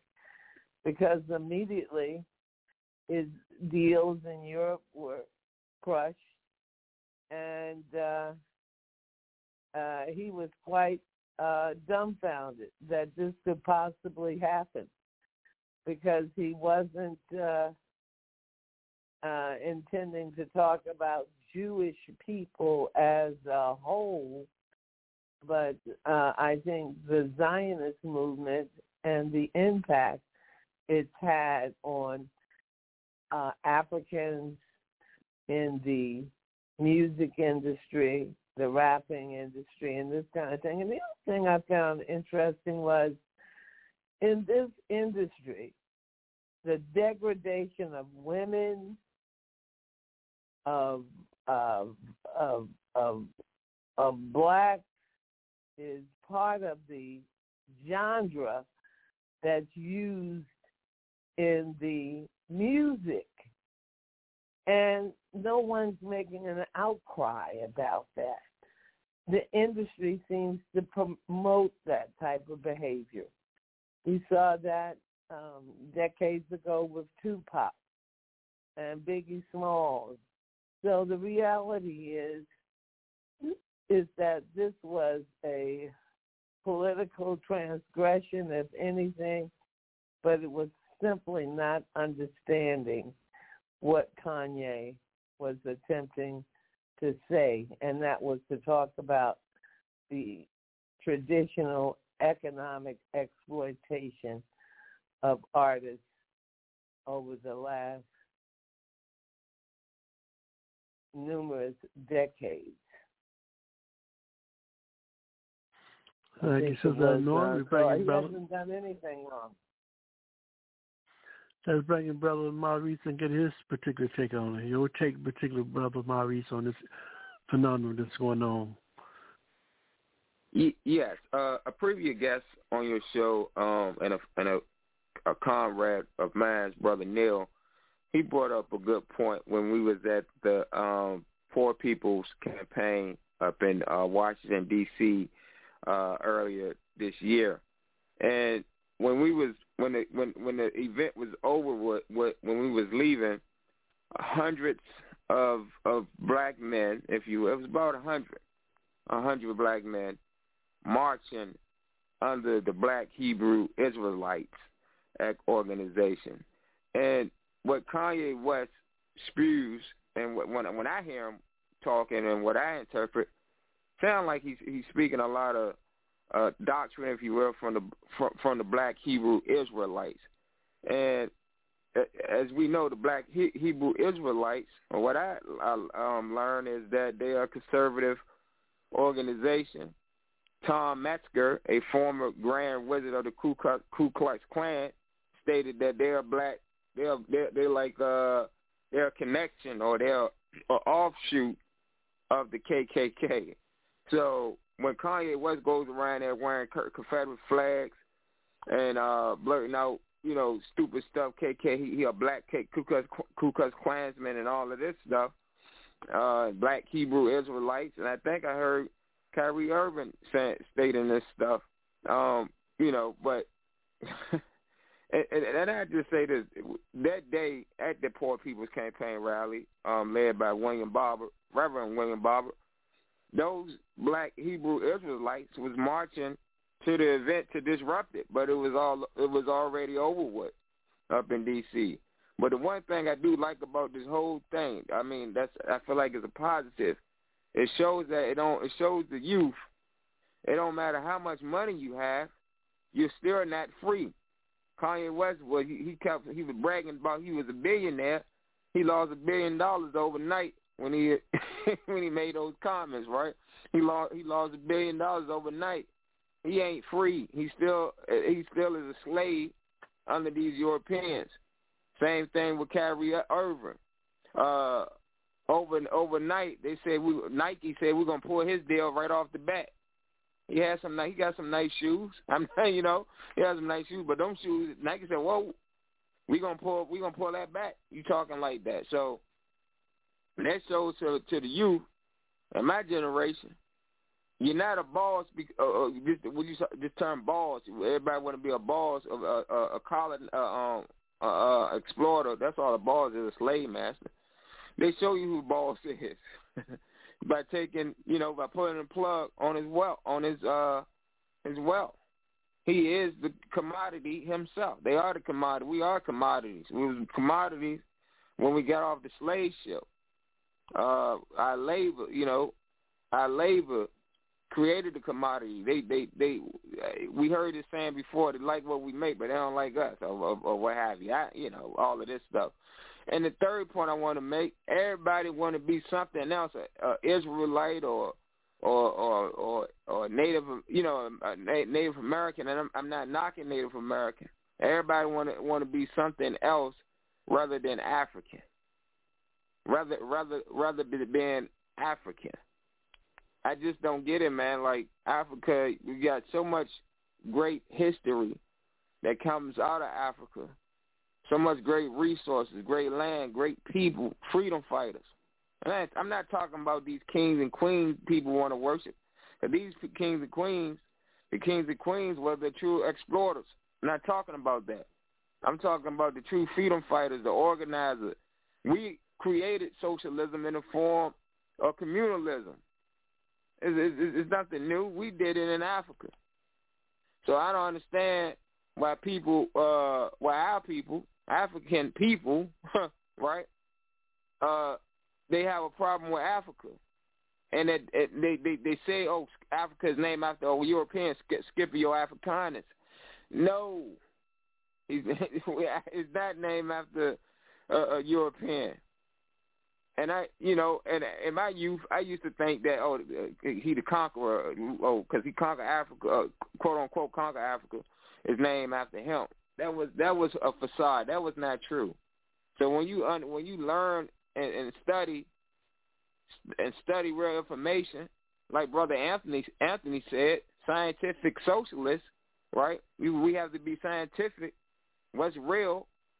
Uh, understanding the facts not not not not idealism, not you know, not not ideas, but what's what's what's what's really what's concrete, what's material, what you can feel, what you can see, what's going on in the real world, right? What's what's happening. Can we get to that level of understanding, we'd be far ahead. But in order to get to that level of understanding, you have to be you have to you have to read and study. We are social people. Uh, we, we, we, we learn. I know myself. I learn more well, I feel like we learn more. The youth I work with, they learn more when they learn together. When it's in a social, when it's in a social environment, when they learn, uh, uh, learning among others, right? They're they're taking in the information more when they learning socially. Not to bogart the conversation, but I'm, I just get I get I get frustrated when when we don't want to uh when we sit up here and play around with this with with with with, with, with information and, and and not really uh, see see what's going on, right? So I, I conclude with that, man. We in order to study and socially, you got to be around your people. You got to be in an organization, um, and that's what we've been saying at this, at this point. I mean, you, we have to be in some type of uh, a revolutionary political Pan African organization. I mean, that's just the ball game. As a black person, I don't give a damn if you in Haiti, I don't give a damn if you're in Cuba, Brazil, Canada, uh, Wyoming, California, United Kingdom, Brazil, Mexico, wherever you are on, on this on this earth. If you're a, if you are, call yourself a black person of African origin, right? You have to get back your homeland of Africa, so we can get so we can get the, get get the freedom. Now I say this and I conclude. And you have a movie coming out, a sequel to the Black Panther comic book movie called Wakanda Forever, right? All of us gonna be decked out, lined up, and uh talking about we got that Sheikah zone and you know that Sheikies and this and that. We're gonna organize around this. Not even organize, just socialize at this point around this movie Wakanda Forever, and uh, you know just to get that sense of you know, that movie uh, idealism, what we can be or, or we got some sense of power instead of really putting the real work in and, and, and organizing around what we're talking about tonight. Thank you. Africa on the move, always. All right, Brother Moses, we're to bring you in, get your thoughts in general. What things can you take from this phenomenon that's going on in terms of these this treatment dealing with Kanye West and Kyrie Irving around this whole thing of quote unquote their behaviors being anti-Semitic, etc. Right. Well, I think you know people covered it pretty good. I mean, there is no anti-Semitism. The criticism of of Jewish people and and and the Zionist state uh, uh, is not anti-Semitic. Um, the problem with the problem with with um, Kanye West is is he um he he pushes the envelope. He he he's got a suicidal uh, tendency or something. He he's saying blatantly that if he he can he can be anti-Semitic and nobody can fire him or nobody can take away his endorsements and stuff. He said that literally, and so that's that that I mean you know that's like asking for for um, um, people to, to take away his, his his endorsements and stuff. Um, he he he he's arrogant, like uh, Donald Trump. Donald Trump said he could shoot somebody in the middle of New York and get away with it. and you know, he, it's that same kind of mentality, arrogance, and um, you know, so that's the problem. I mean, um, I, you know, obviously, you know, the Zionist state is a Zionist state, and you know, and we can continue to criticize it. Uh, but but you know, there has to be some kind of perspective on, on what is possible and what is impossible, and you can't just say I can be anti-Semitic and it won't make no difference. I mean, I mean, how is that going to work? And so uh, that's my problem with him. I, matter of fact, when when I first the first time I heard of a Kanye West, I mean, I was pissed off because um, the song, that song, um, I ain't saying she's a gold digger, but she ain't messing with no broke. Um, I had problems with that from the beginning. That was, and that was my intro to the Kanye West. Uh, he's supposed to be some kind of genius or whatever, but uh, obviously, if you can make money, you're a genius. And so, anyway, I'll leave it there. Thank you. Thank you, Brother Moses. You know, I think Brother Sobukwe raised an interesting point, panelists, and I'd like for y'all to weigh in on it. Brother Haki and then Brother Anthony and rest can follow. He raised an interesting point uh, and looking at this phenomenon that's going on right now. And I think it does raise the issue of, again, standing change versus reform. It seems to me since the the, the, the, the, the creation or the condition of being enslaved, we still living out those conditions. Seems like um, they want to point out to the rest of the world and to us that they see Kanye West and Kyrie Irving as a form of property, and they can own and control control them.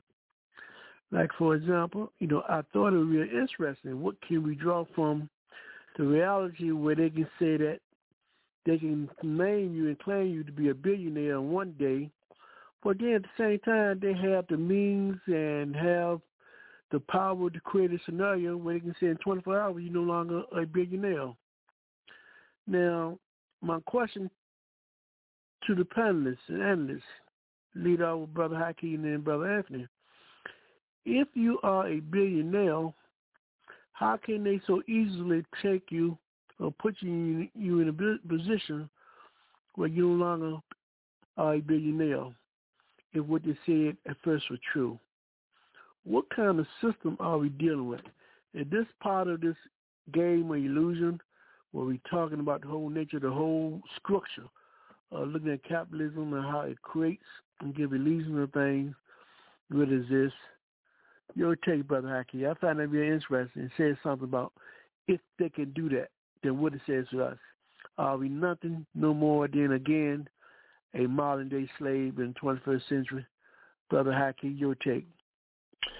Yeah, I, I think more specifically, I think Brother Sobukwe is absolutely correct. We're, uh, we're, we we are commodities, and one of the things when we start talking about you know African people as a commodity, when you talk about the kind of the Brother Moses alluded to, when you talk about the kind of um, music that's being pumped out by these young guys, it's ironic that a, a, a, a, you know a group that proclaims to have the interests of the African community at heart would encourage that kind of music. So when you have intelligent rappers who actually rap about intelligent kinds of things, who talk about change, you talk about the importance in terms of positivity, you talk about in terms of change in terms of understanding who you are and identifying with who you are. Those kind of rappers don't get the deals, and as, as a uh, what happens is that the individuals, those rappers who espouse the most ridiculous kinds of things, actually get the million dollar endorsements. They become superstars. They get all the limelight. They receive all of that. So they, they so they create this image in the mind of young African children, you know, that this is the kind of guy that you want to, in, kind of man or woman you want to emulate. And that is certainly problematic. But again, it's, it's a question in terms of seeing us as a commodity. Now, with respect to this question in terms of you know the illusion of wealth, I think it's important people understand. this is this is the thing that African community have to understand. That when you talk about when you talk about wealth, wealth can be created. Anything can be symbolic of wealth. Historically, when you look at terms of wealth, you know, in African society or even or even China or places like India, when you talk about wealth, the question in terms of paper currency or coins wasn't always the standard in terms of facilitating trade or, or even barter for that matter. So this notion in terms of that wealth has to come from the state, and I think it's, it's a misnomer. We have to begin to understand that if we have the, the, the intuitive understanding, you know, to work together to create something that's, that epitomizes wealth, we can do that in terms of trade, in terms of building out our community. It's a very difficult concept for a lot of people to understand because they bought into the notion that wealth is, is, is symbolized, symbolized, symbolized by, you know, dollars and cents, and they see that as wealth. So when you talk about situation in terms of Kanye West, and you talk about talk about that when he's a billionaire, one the next day he's not a billionaire, understand that the wealth all exists on computers. It doesn't definitively exist. It exists on computers. It's somebody's conception in terms of what represents wealth. And so we have, so in that sense, as community, we have the power to create our own wealth. We just don't get it. So we're trying to get our people to understand that you you don't have to rely on the system, that you can create your own wealth. And of course, people say, yeah, well, that's fine theoretically, Brother Haki. But you know, the bottom line is that you know, uh, if everybody don't buy into that, then there's no way to build, and that is true. But I think that if you if you can create an, an alternative conception in terms of what represents wealth, you can also supplement that in terms of dollars and cents, in terms of making uh, uh, this whole question in terms of wealth more viable. You see, so in that context, you know, you create you create a dual economy in which you create where you may dabble in terms of dollars and cents, but also was was equally as important you have a situation where you actually have your own wealth that just that's internally driven uh, and to, to facilitate get things getting done in the community. And so we we got the power to do that. We just don't have the understanding to do that. So I think when you talk about in terms of how could you how could someone become a billionaire with their next uh, non-billionaire next day, it's all an illusion, and that's what people don't get. And if you definitively think about it, when you start thinking about any human being worth a billion dollars, no human being on this planet is worth a billion dollars. None, zero, none. But yet you got people worth ten billion, fifty billion, a hundred billion. It's it's absurd. It doesn't really exist. It's all on computers. You know, it's all a conception of someone's idea in terms of what constitutes wealth. And so we can learn from that and understand you know, that we can build wealth. We can do things in terms of facilitating wealth in our communities in, in terms of uh, uh, getting things done. But again, you know, this is very, very abstract, and people, in course, we're being conditioned to believe that wealth can only be uh, created from the state, and because we believe that, we wait for the state to enrich us in terms of in terms of uh, in terms of getting things done, which is precisely why these a lot of these young rappers are so easily uh, uh, manip- not manipulated, so easily influenced to do this kind of music, which is so destructive to the African community at large, uh, because they too believe that the wealth can only come from the state. So therefore, when those people, those Zionists, tell them, okay, I want you to pump this kind of music out, they do it. You know, I'm, I'm going to say this. I'm conclude. Uh, sometimes back, I had the opportunity when I was working. I was working at Sony. I talked to uh, a couple of uh, the brother with the brother with uh, X Clan. They're a very progressive group. I don't know if you heard, remember the X Clan. They're very progressive. Them brothers were very revolutionary. The overseer, the grand verbalizer. Them brothers were very very sharp. I mean, their analysis they they they're similar to KRS, Chuck D, or Immortal Technique, or or uh, the brother uh, Lupe Felipe Felipe Felipe uh, what's the name? Fiasco, Lupe Fiasco. Brother, um, the, the equivalent of those kind of bro- yeah. yeah, Lupe Fiasco, Fiasco. They're similar to those kind of brothers in terms of their intellect, in terms of their ability to get on the mic and and spit out information which is so pertinent to the survival of a people that Sony decided that there's no contract for you guys. So when those guys, I met those guys, and they have, when they come there to try to get a contract, and then the, remember the guys telling me about one, no, no, they they they turn us down again you know, because they want us. And these brothers said it precisely. They want us to put out negative music, and we tell them we can't do that. We're not going to betray the African community by putting out garbage. We can't do that. We have an obligation, we have a responsibility to the African community.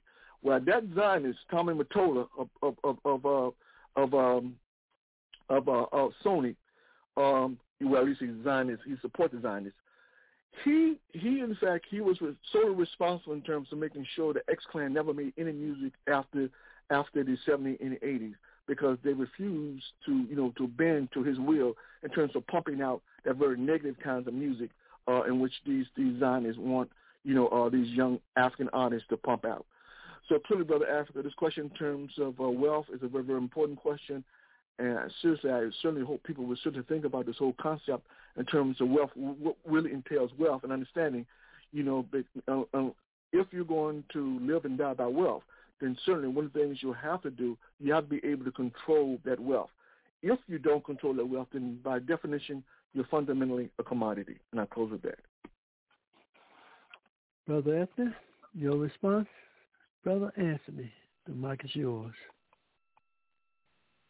Uh, I think people uh, fail to distinguish between uh, control and participation in uh, in their own oppression. And uh, uh, when you uh, when when you're a participant, you can have billions of dollars and not control crap. Uh, whereas uh, having power is actually having control. And people fail to make that distinction very often. And uh, just because, uh, you know, they have billions of dollars, that means that, that they're in control. When in actuality, they don't control crap and uh, they're merely participants in their own oppression, so to speak.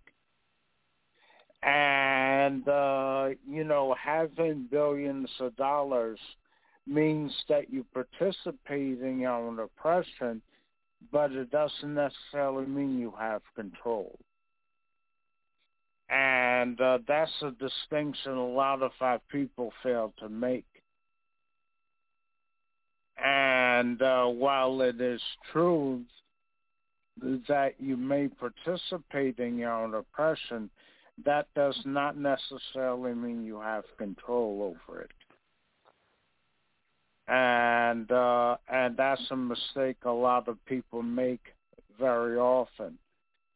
And uh, so uh, actually, you only have power when you actually have control over your resources. And uh, and that's a distinction that people fail to make. And uh, in order to have control, you got to have control over your resources, uh, how your resources are spent, etc and uh you know without that you don't have any anything going for you. And people can exploit you culturally. And i think that's the difference. And without control you're still uh 20th century slave so to speak. And uh you don't have real power over your resources. So uh, with uh, with controlling your wealth, then you have the ability to make plans on how your resources are allocated. And that's a major difference and uh, you know, and that's critically important uh, to seek control over your means of production, and not just participation in uh, your own oppression. So uh, you know, that's the that's the distinguishing difference. And uh, when you have control over your resources, then you can dictate how uh, how your uh, how your uh, spending is allocated and whatnot. And uh, you know, and that takes organization above all. And uh, uh, you know, uh, Nkrumah had a saying that organization decides anything. And that's a key point. You know, without, uh, you know, without or, uh, or, organization, you don't have any real power over your resources. You know, um, to Brother Sobukwe, to our sister Eleanor and Brother Moses, I would like for y'all to take the lead in this particular um, question that I can raise with, with, with you and the listening audience. Now, they claim to label Brother Kanye and Brother Irving uh, anti-Semitic because one is fighting for his right to earn, receive what he's what he, what he what he what he think he is worth, Mm. and the other one have perspective on something he think has some values that people should look at, i.e., a movie titled Hebrews to Negroes. One get punished for speaking out the truth in terms of dealing with how you feel as being exploited. The other one has the right to express his ideas in terms of where he thinks something may have a value and maybe take a look at it by doing a tweak. They get punished. They find other means and ways to take money and undermine their livelihood and they are anti-Semitic. But my question to Brother Maurice, Sister Eleanor, and Brother Moses, if y'all can punish them for for for for these allegations that you have made against them, what is your response to Jeff Bezos and Amazon, who sells the movie, who promotes the movie, and who giving the movie the platform for other people to to see and view? Where has that criticism or why hasn't that criticism been raised and they have been attacked and they have undermined and and why hasn't trying to undermine their means for not being able to make money off the resort of the same movie that you are attacking Kyrie and the behavior that you are saying that Kanye is displaying as being anti-Semitic. Where's the criticism and attack against Jeff Be- Bezos, the third largest, richest billionaire in the world, and Amazon, who is still selling the movie and promoting the movie? And to these so-called pundits of so-called African announcers and stuff, why haven't you said anything to them, to Amazon, and to Jeff Bezos? I'll stop right here. To our listening audience, I'd like to hear your response to this question as well. If you don't call in today, you hear this program, you can email us at africaonthemove2 at gmail. I'd like to hear your response. To my brother, Sobukwe, your response to my question. Why yes, is there man, lack of question. criticism to Jeff, to Jeff Bezos and to Amazon for promoting, selling, and still promoting the movie? Oh yeah, it, it, it's quite simple. Uh, I'm sorry, it's, it's quite simple. You know, it, it's money. Uh, being it's money to be made. he know, they know damn well, man. Is is a is a game going on all the time, right? They know a lot of people, a lot of views are going to come now because, you know, of, of this controversy, if you will, with Kyrie Irving. A lot of people is going to go look at this uh movie, um, Hebrews of Africans, to see what the fuss is about, right? And not only that, you know, he got other movies that I was surprised that he has has on his platform. Uh, the FBI CIA war uh, uh, uh, uh, on uh, the Black Power. I, I forgot the exact title. Basically, it's a documentary. We all know this documentary. Um, the COINTELPRO, FBI, CIA on, on Black Power movements. Uh, he got that documentary on his platform, and I was I, I was I was taken aback when I said, "Oh wow!" But um, yeah, man, he, you know, he is is is is, is, a, is money to be, to be made. Um, but they, you know, they they they make they make uh, that's how they they make a profit, man, off of our controversy, off of, off of us. Like we we said, we stated and and confirmed earlier, man. We they look at us as a commodity, commodity man. They they not gonna, you know, it's, it's a no brainer. They're not gonna bring any pressure uh, to Jeff Jeff uh, Bezos, and it's and it, that's that's a hell of a question, hell of a point. It, it, it should be an easy mind to be uh, easy mind to be made made up if okay, Con, if if Ky, Ky, Ky, uh, Kyrie is talking about this, we need to attack all of the platform forms. That's that's the that's a a, a a common sense mindset. But nah, man, we with these cap, capitalists, these these people, man, they got money to be to be made. It would be stupid for a capitalist to attack another capitalist capitalist to take that uh, video off the platform. They know they're gonna make money off, it, and they're gonna continue to make money off it. Africans, we we have the most uh what trillion dollar spending power. We the most oppressed, uh the most un- unwealthiest, but we got a trillion dollar spending power combined.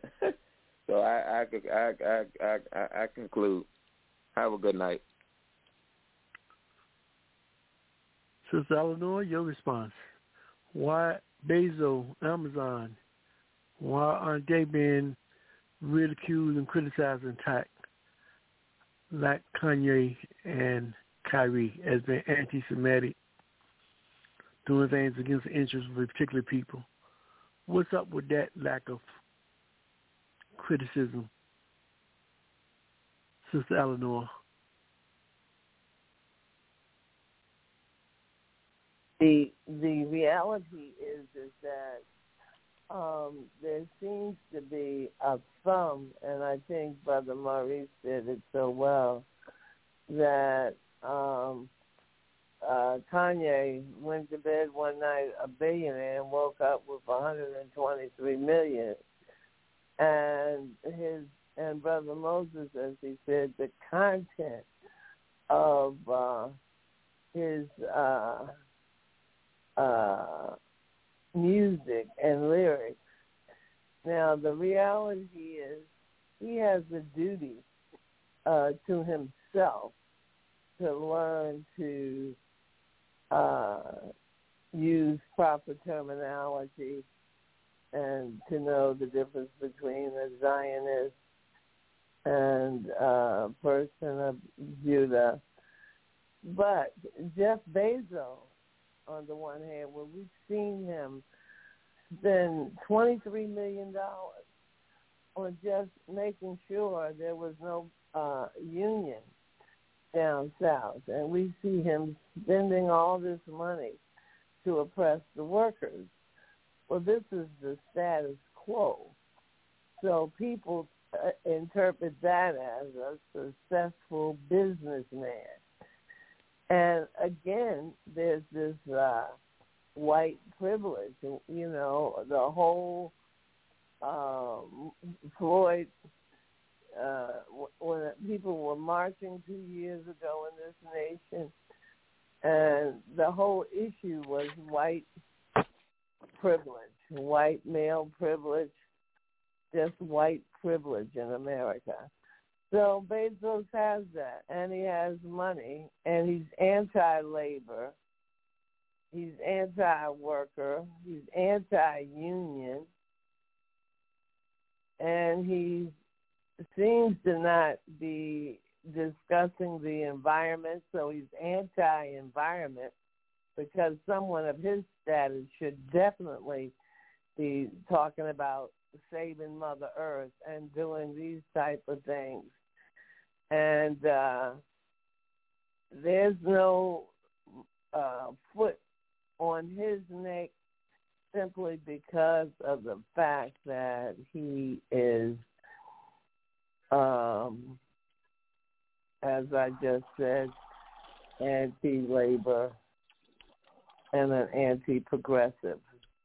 And people right now with this new social media age want to promote that kind of person as being kind of a hero. So when they see uh, him owning the Washington Post and they talk about, yeah, he's kept his hands off of the Post.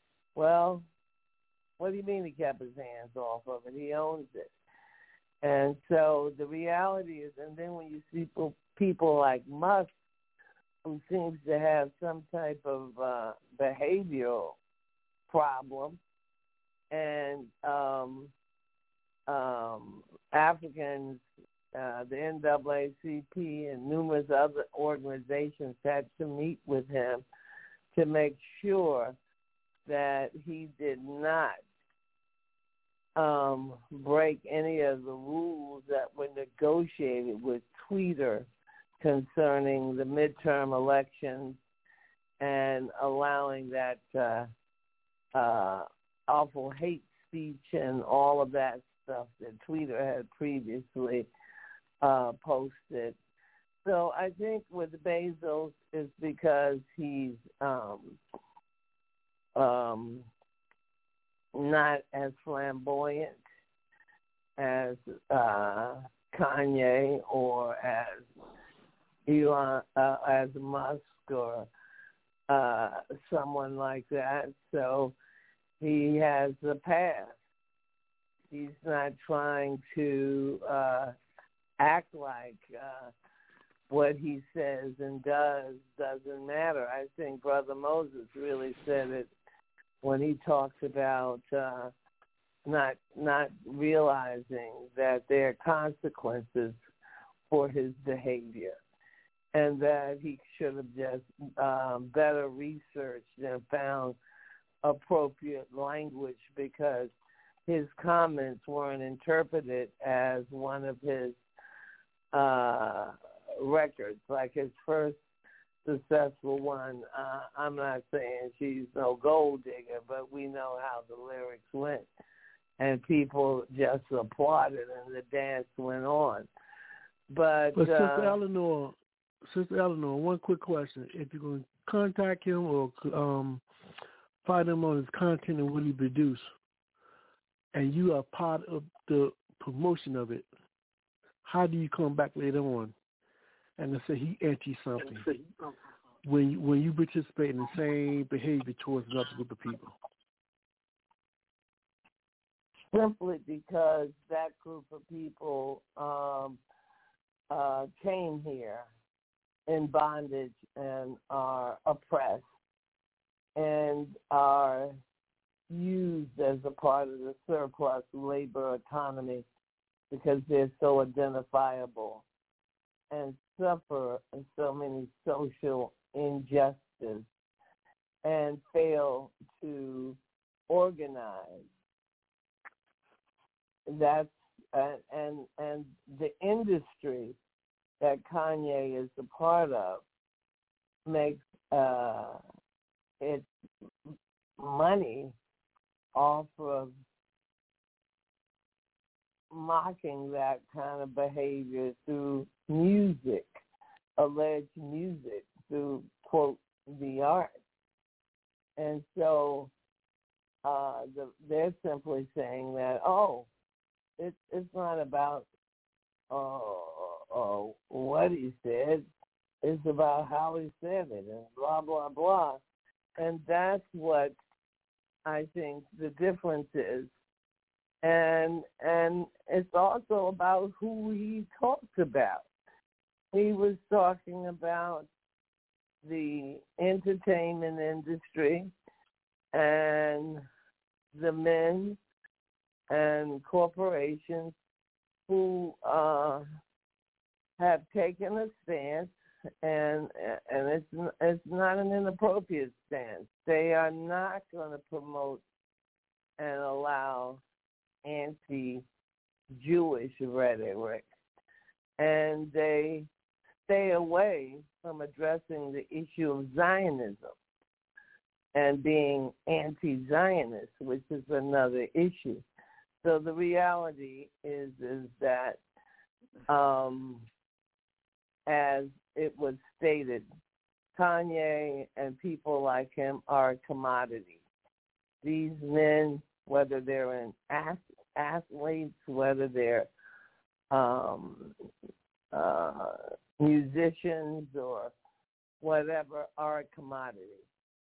And um, their contract and their material is not airtight. And if they're not careful, they can wake up broke tomorrow morning for just being nefarious and making these outrageous comments. And Kanye needs to rope it in. And I understand that he has some behavioral health issues, but that doesn't matter. And I and I saw that he's very family oriented and other things. Okay. But the reality is, yeah. Let me stop you right there and let me bring in Brother Moses to get his thoughts on this. Brother Moses, where's right. the criticism to Jeff Bezos and Amazon for being the platform to promote and push the same product that Kanye West is being criticized for, for the same kind of relationship that our brother Kyrie Irving has been criticized about. Where's the outcry or the critique of Right. Jeff Bezos and Amazon if there's so much a anti-Semitic uh, um, uh, um, narrative that comes from this story? Right. There's a double standard there. Um, certainly, they don't apply the same standards to everyone. Um, obviously, you know, like um, Brother Maurice was saying, there's money to be made, and this is a capitalist system, and and um, that's what's going on. Capitalism is about making money, and and the social the social democracy or the social fabric of uh, uh, is not not um, what society needs, and so you know that's that's just the double standard of of, of society. Uh, um, we live in a racist society, and uh, they perpetuate racism, they perpetuate sexism, classism, and uh, and uh, and they divide and conquer. And in the music industry, it's like you said, you know, Michael Jackson and Prince and all of them were trying to get control over their their uh, works, their creative works, and, and all aspects of it. And so, you know, this fight has been going on, and it will continue to go on. Thank you. You know, panelists, um, this whole uh, narrative is so full up with hypocrisy. I'm going uh, I'm going to try to attempt to address some of the hypocrisy, and I would just would like to have each one of y'all respond to it in general.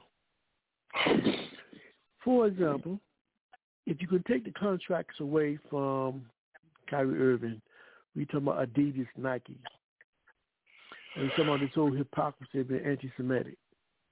We talking about you know this whole thing of being anti anti Hitler, anti Nazism. Well, based on my history understanding, there was a relationship and collaboration historically between the Nazi movement and the Zionist movement. Adidas, the original owner, if I if I if, if I remember correctly, he was a pro-Nazi. That company comes out of Germany, those shoes, and have a relationship with the Nazi movement. So where's this hypocrisy coming from, Brother Hakeem? Yeah, well, I, I think in a nutshell, Brother Africa, I think the hypocrisy comes from the ability to make money. Uh, you, when you talk about the, the, the historical relationship between Nazis and Zionists, uh, the, the history is very clear on that point in terms of the level of uh, collusion that took place with respect to Nazis and Zionists to foment a situation where um, uh, it made it easier to to intim- to scare other uh, Jewish individuals to flee um, parts of, of, of Europe, specifically Germany. So clearly, this this collaboration has a lot to do in terms of money. So I think this is the quintessential point. And one other point I think this is germane here in terms of the question you raised, Brother Africa, is that when you, if your position is that that capitalism is all about making money, when you when when you when you deplatform or when you take away the ability of these celebrities to make money, you actually capitalists actually lose money. So the question is, if money is that important, then what would justify these these Zionists uh, from um, um, um, punishing uh, individuals who quote unquote who speak out on the issue in terms of uh, Jew, um, in terms of Zionist insensitivity when it comes to the aspiration of African people.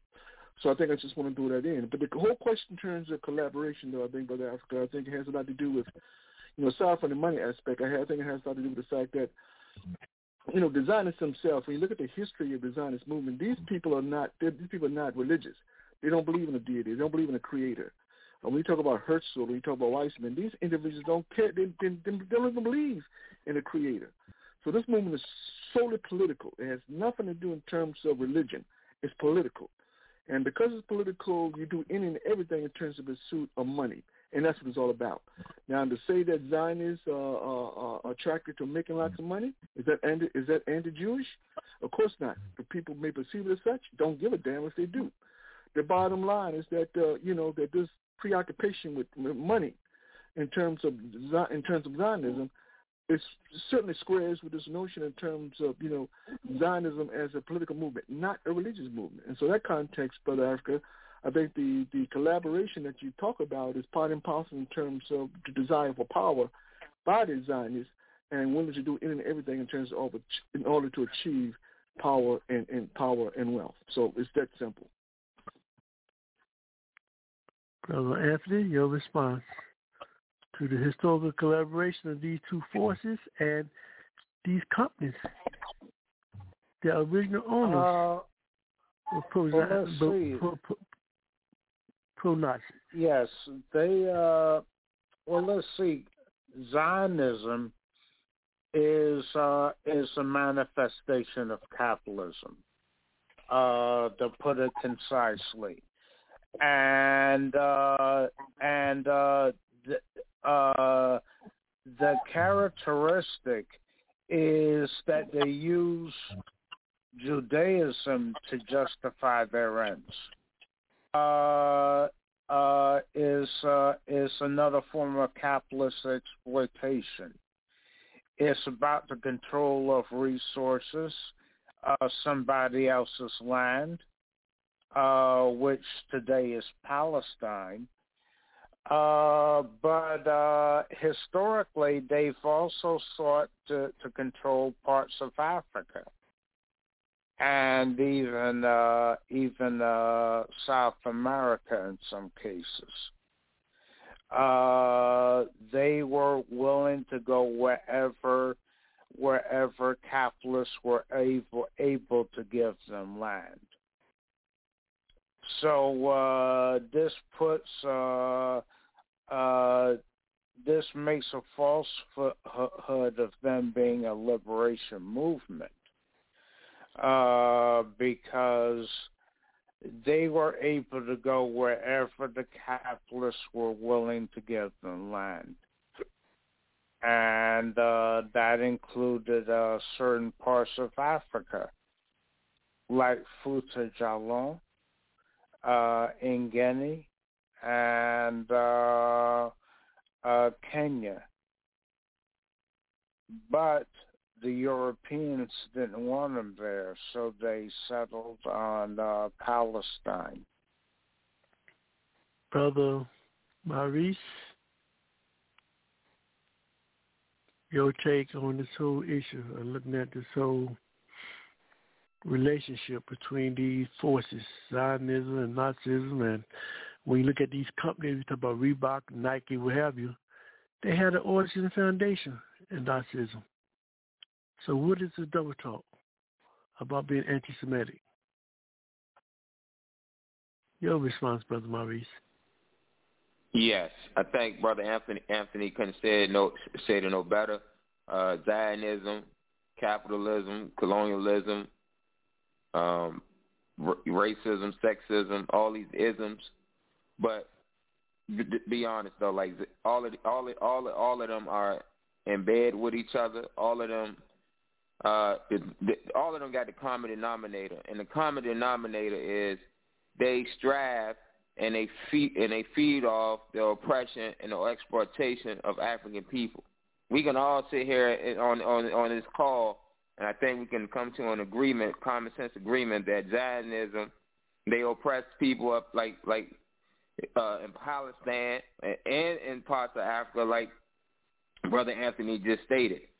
Uh, we know capitalism was fueled by slavery, our labor, right? The bulk of our African labor, the manpower, uh, the knowledge, the, uh, the the knowledge, the manpower, the skill set uh, that we had, our culture, all of that uh, fuel and built cap uh, got capitalism. So as for Reebok, uh, all these clothing companies. When we talk about slavery, what was the main fabric? Cotton.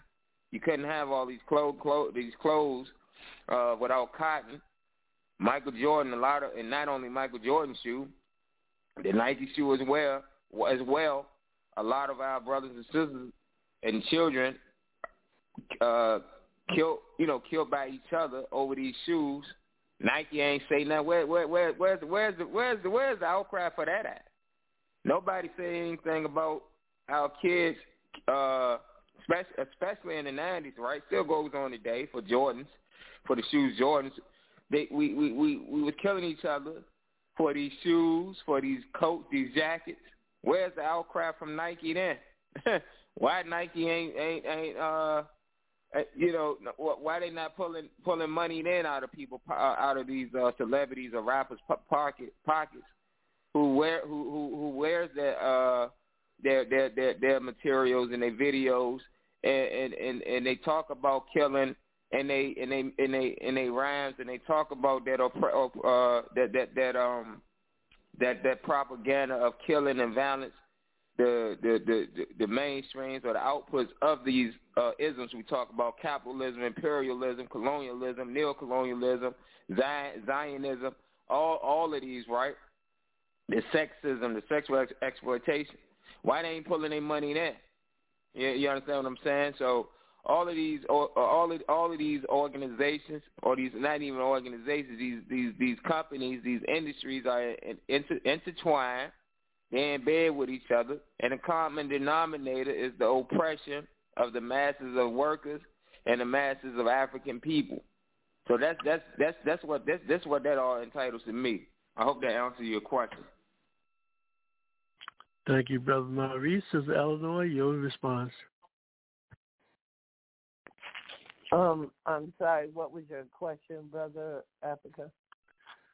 we're just talking about the relationship between Zionism and Nazism. We're talking about the development of these companies like Reeboks, Adidas. They have their origin in the develop, origin out of Germany, out of Nazism. So what is this hypocrisy? Talking about being anti-Semitic on one hand, and on the other hand, you work in collusion with the same folks you say you're against or against you. What's up with the hypocrisy here? Uh, again, I think it's been stated well by the analysts that it's about capitalism, it's about money, and that's the the bottom line. And uh, the Africans involved are simply a commodity. It's simply uh, something that's traded and can be easily replaced.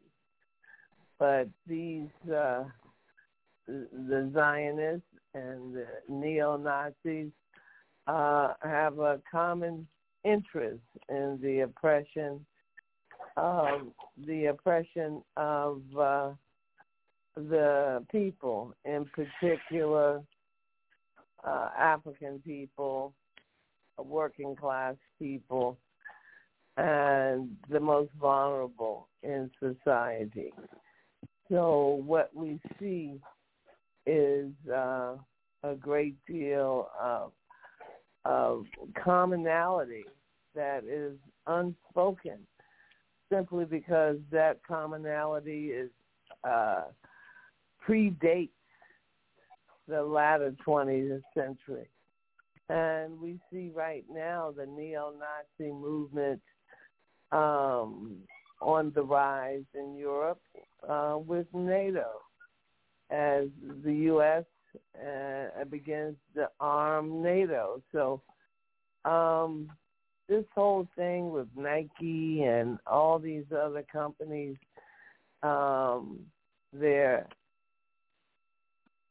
their position on Zionism is um, it's it's strong in that you see with the elections this week in Israel that uh, they're there, they're making money, and uh, they're collaborators with the Zionists. So you're certainly not going to um, harm someone that you're in collaboration with, or you're not going to um, uh, bring up their historical relationship to uh, the 1923 through the 1940s and the authoritarian movement that was sweeping Europe. And even had its ugly head up in the United States. It just didn't gain power. So there's a commonality. Can, can I can I make an extra point? Yes, go ahead, brother Maurice. Go I'm ahead. sorry, sorry, real quick, real quick, real quick. Um, and I was thinking as as as as the sister was speaking, um, this this term of commodities, real quick. Now we were we were shoes. We was we we were we we our skin, Nat Turner skin. I just I just it just dawned on me. They use his that brother's skin to make shoes, to to make shoes. It's not funny, but I'm just saying that I, I, had laughed at at the at the wickedness of these people we are talking about. Right? They said get over it. They made they they took us, and he wasn't the only one. They took our ancestors from slavery bodies, grind them up into lamp lamp lamp shades for the lamp, curtains and shoes, and and not only this, last but not least, as for Kanye, Kanye, you reap what you sow, you sow, brother, because you took sla- you took shoes, you took a shoe, a, a, a model of a, a shoe that an enslaved African was wearing up in the 17, 1800s, and he gonna make a a, a hundred dollar shoe off of that. That's mockery. But I, I I just wanted to make that point. I'm sorry. And Look at that my is brother. a great Oh. point. Uh, you finished this, Eleanor? Yeah, that brother Maurice is so correct Yeah. in that uh, in the 20th century, lampshades being made out of human skin, and just the uh, uh, violence and uh, abuse of uh, human against human, and uh, that was a very good comment. Thank you. I just want to add to your last point. I thought if just for the interest of the listening audience, uh, if you want to talk about the relationship and collusion of all these forces uh, collaborating with each other, is that it was the Nazis, from my understanding, that helped develop and create the first intelligence agency for the U.S. government, the Central Intelligence Agency. That that came out from the intelligence agencies of the Nazis out of Germany. So if you're talking about this this whole collusion connection between these very forces, they all intertwine. And we got to be real careful about not being misled by someone telling a lie so many times, which is going on now. And this, this particular phenomenon represents that.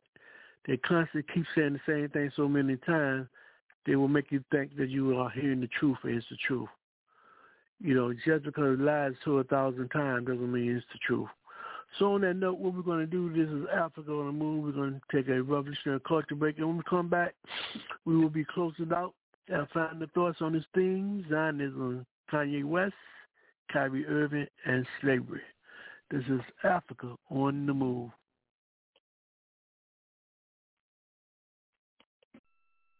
If you think of the Middle East in this modern time, you can't help but say the word Palestine. People there have lost their land, some have lost their home. They live in other countries, their freedom almost gone. Palestine needs her freedom.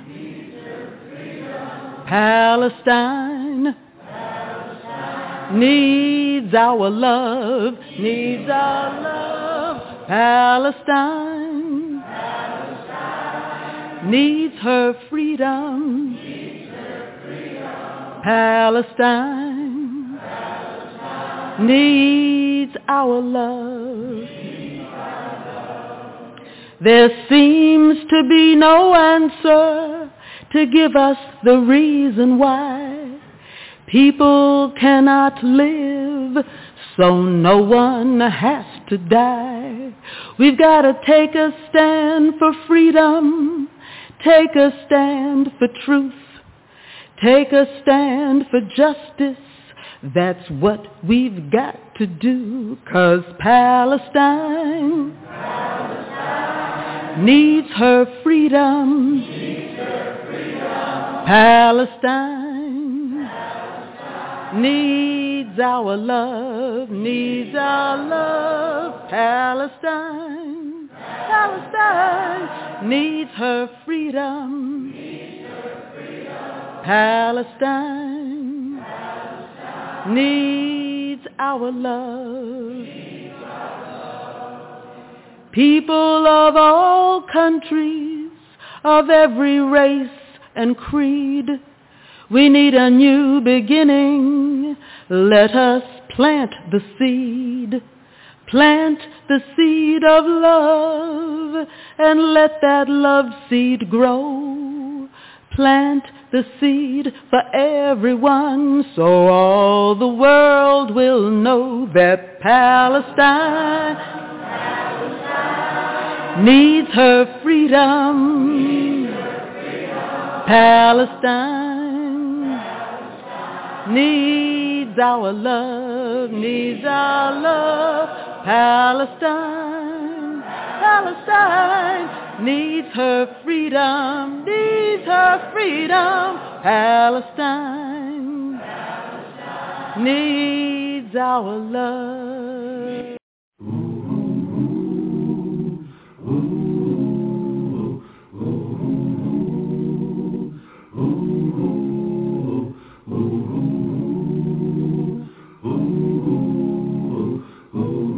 Her in chains, living in pain. Today is the same, and nothing ever changes. Hung by a noose, can't tell the truth, filled with abuse, and everywhere there's danger. How long can this go on? When will the light I see? I know I must be strong to last through my journey, yeah, last through my journey, yeah.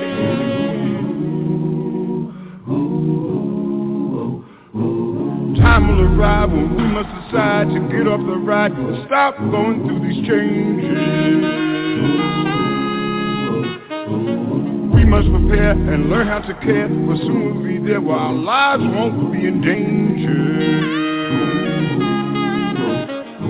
And when the light is clear, oh how beautiful I will be to know that I've been here and made it through my journey, yeah, and made it through my journey, yeah. Yeah, yeah, yeah, yeah, yeah. Made it through my journey. Made it through my journey. Pelourinho. A bloodline across the waters from Benin to Salvador Bahia a scar across the face of the earth. Pelourinho, the place they brought the Africans, the place where they tried to make them slaves. Pelourinho! You can feel the whip, hear the cries, and see the blood in the red clay. The clay that holds the stones together is African. And each stone is a bone from a people called slaves. Pelourinho was the place where death came to dwell. His neighbors did not complain, for he was a way out. From the cold gray cobblestone streets to the lifeless cathedrals, tall walls of demons called angels, haunted visions of white faces crucifying Jesus again and again. But in the sacrifice of this blood, of this dance with death, comes life more rich, more pure, more alive, where death spent many lonely nights pacing the floors of his funeral parlor, waiting for someone to die. Pelourinho, a French word called the place of torture, became a place of strength, a place where faces of white saints became faces of black gods, where haunted visions and demons became healing visionaries and orishas from the motherland. And Jesus rejoined his kinfolk and was reborn and baptized in the sound of sensual skin turned up to dance, to inspire a fire like the sun, pronouncing his presence. Pelourinho was the tongue of the flame, licking the eyes of those who have tried to remain blind, shining a light on a spirit that would not be denied. No, the chains did not break the spirit, did not enslave the music of my soul, did not shackle the will of my freedom, did not tarnish the glow of my gold. And all the Pelourinhos in Africa, in Europe, in North and South America cannot destroy the majesty of my people, the love of my people, shining like the sun everywhere we go. Everywhere we go. When the light is clear, oh how beautiful I will be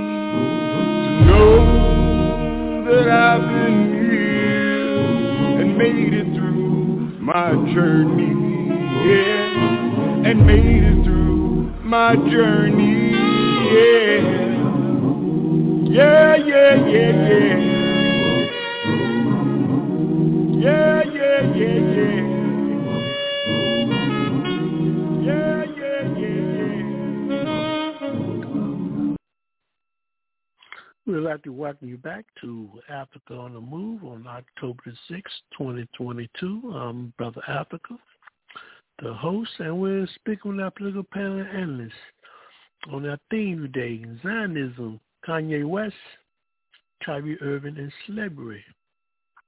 Before we have our final thoughts on this particular um, matter, what we would like to do, make a couple announcements to, to inform you on upcoming events and activities. Please write them down, and then we'll have a final response and final thoughts on this particular theme. First, we'd like to remind everyone that Africa on the Move, in association with the African Awareness Association, will be taking New Year 2023 uh, field ride to Cuba from January the 23rd to the 30th.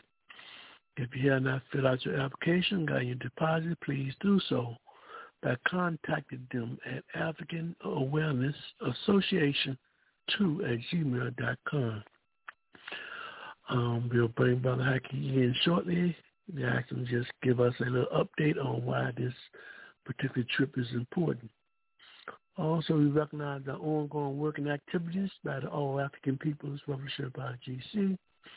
We will ask Brother Anthony to give us any in update or information on how the people can find out more about the party, as well as Brother Moses and Sister Eleanor, who is doing ongoing work with the D.C. Metro Coalition in support of the Cuban Revolution, and of course our brother Sobukwe. He also has an organization he works with, African People Socialist Party. So we're going to do our announcements right now, and then when we come back, we're going to do our final thoughts. I have a narrative I'd like to share with the listening audience. I'd like each one of my panelists and analysts to respond to it. But in terms of announcement, Brother Haki, we can come back to you. Always, you know, we're talking about the importance of the vote that took place in Cuba, how we can support Cuba, help fight this um, issue of the U.S. racist blockade. And one of the things your organization is doing is is, is, is organizing a freedom ride. It's a travel challenge to go and support and see Cuba. Why such a need to do so, Brother Haki? Well, in the simplest in the, in the simplest sense, you know, one of the things in terms of you know why it's so important to support support Cuba is that we, we've got to talk about understanding the role of institutions. You know, often you know uh, the discussions around institutions in America are very difficult to come by, mainly because people in positions of power don't want people to adequately uh, critique, you know, the institutions in American society in terms of you know how they adversely or negatively impact the lives of its people. So in that context, the question in terms of institutions never become a very uh, uh, a very a, a visible kind of subject to approach. Well, in Cuba, when you talk about the old institutions in terms of you know how it impacts people, Cuba has done a masterful job in terms of innovating institutions, which says that it's a question of us, not a question of me, but a question of us. It's a question in terms of working together. It's a question about bringing the best out of human beings. And so certainly when you think about the importance in terms of bringing out the best in human beings, then you got to agree, you know, that if you contrast the two the two systems, if you contrast America with Cuba, then certainly if you want to create the better human being, the better human being comes out of out of Cuba. So in that context, we, we, we want people to have a deeper understanding of this role in terms of institutions, in terms of how it impacts on the behavior uh, of his people. And so by going to Cuba, you get an opportunity to see firsthand, concretely, you know, the benefits in terms of, you know, these positive institutions impact on the people. When you talk to the people, the level of love, uh, the level of respect, uh, the level of awareness, you know, is, is, is very palpable. It's very, very clear. You know, there's something different about these people in terms of, you know, their approach to life.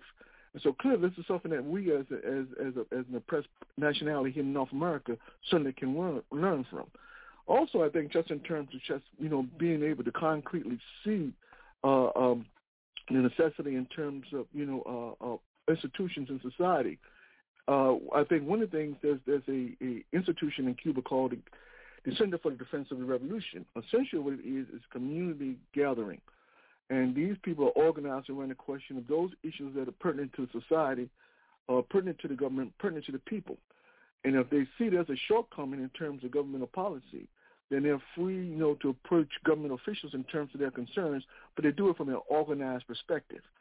So that kind of organization is something that we struggle for because certainly when we talk about something like police brutality and we talk about systematic uh, uh, inequality when it comes to the educational system, certainly the, the better we're organized, the more we're in a position to actually address these particular issues. Cuba does a masterful job in terms of creating that kind of mindset among its people. So we ask people to go to Cuba firsthand and see themselves, you know, how the Committee for the Defense of the Revolution, how these formations behave, how they act, and their role and their missions, and to sort of emulate that, and hopefully to bring that back home to the U.S. and have these discussions around, you know, uh, how we can implement similar kinds of structures right here in America, because it's, it's key.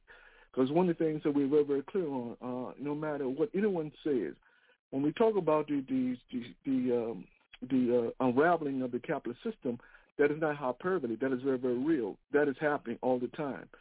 And so when we talk about in terms of growing unemployment, um, the growing distance between those who have and those who don't have, we talk, about the level of, of, of, of hatred, uh, vitriol that exists in society, all of that exists for a reason. It's, it's, it's, it's symptomatic of the fact that this capitalist system is in decline. And it's not just happening in the United States, but it's happening throughout the world.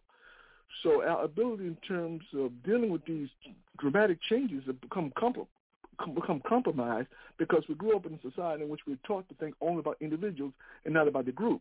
Whereas in the situation of Cuba, given the, these atrocious sanctions imposed against Cuba, the ability to keep the Cuban people focused and moving toward the future is is a, is a thing to behold.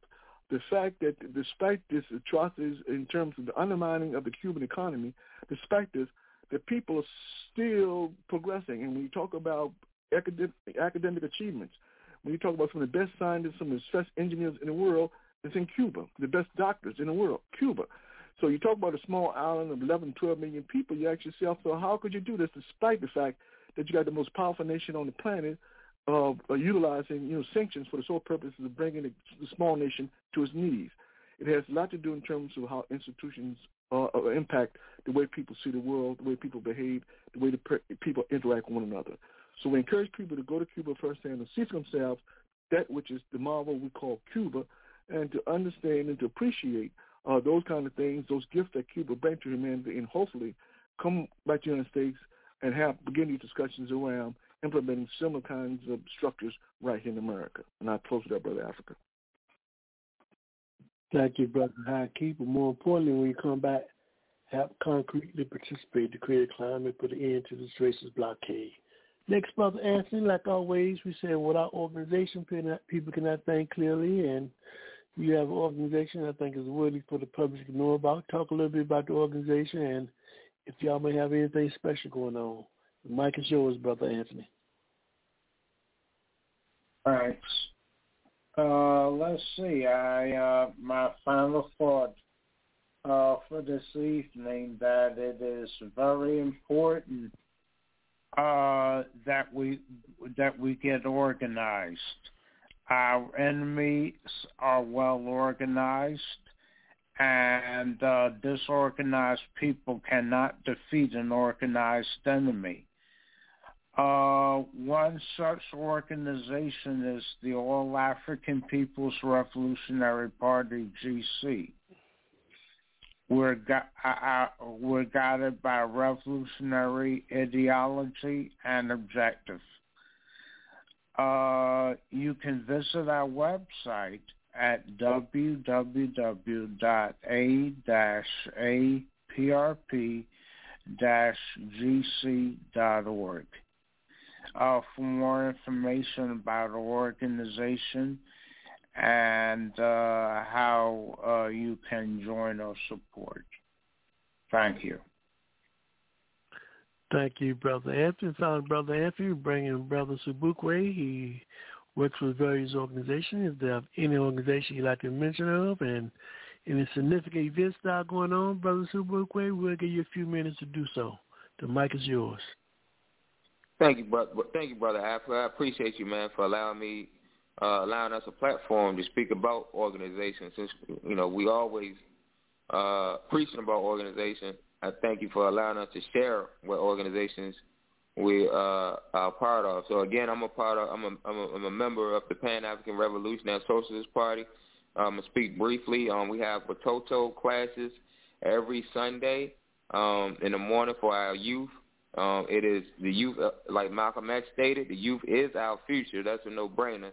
So we got to get our youth organized and political political sides, political political sides as well, so they can carry on this fight uh, against imperialism and against capitalism. So every Sunday we have Watoto School, and also we are in preparation of our 2023 calendar, PRSP calendar, which is also going to be centered around the youth uh, the youth caught up in the snares of capitalism. That's the theme for our 2023 uh, cal- calendar that will be out soon.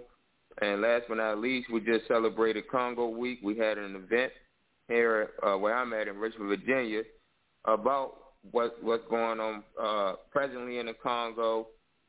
Traditionally, what, what, what you know, the, uh, the the assassination of uh, Patrice Lumumba, uh, Patrice Emery Lumumba, and also uh, that we, we, talked about uh, King, you know, Leopold and the, and the, and, the, and the destruction to the Congo, which capitalism and imperialism brought about. So um, please um, still celebrate Congo Week. Congo Week is not only for a week.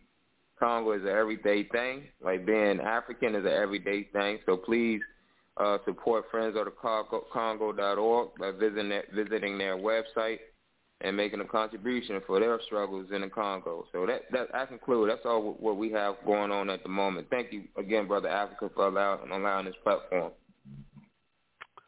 Thank you, brother Maurice. Next, we will go to brother Moses from the DC Metro Coalition in support of the Cuban Revolution.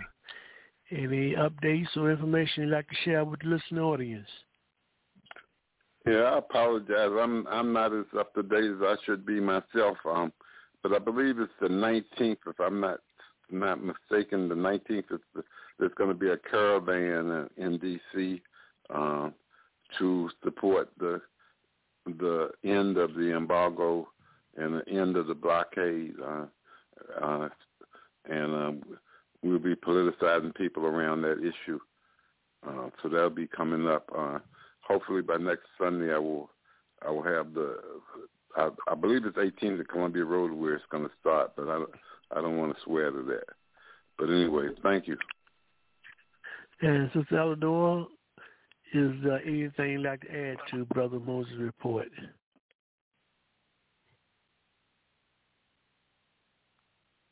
We're still also working on a fundraiser that hasn't been finalized, but I think Brother Moses covered uh, our caravan activities, and uh, that's the big thing. And we'd like to invite people to join the caravan and help politicize and educate their neighbors. Thank you, Sister Eleanor, and my panelists, panelists and listening audience tonight. Uh, the last narrative I'd like to raise as relates to our theme tonight, Zionism, Kanye West, Kyrie Irving, and slavery, is that recently, you know, you'll find out that um, sometimes we have to connect the dots to try to understand the, the real scenario of what is taking place. I found something very interesting, and I'd like for my panelists, all of y'all, to listen closely and respond to it. And the listening audience can write us and share their response as well. Recently, there was a um, there was was a report that for the past year, 2021, you had over 250 rappers, which is mostly Africans, under the labels, which is mostly under the labels that are controlled by the Zionist influence and power. You had over 250 rappers died in the year 2021. Most of them were by gun violence that has never been reported.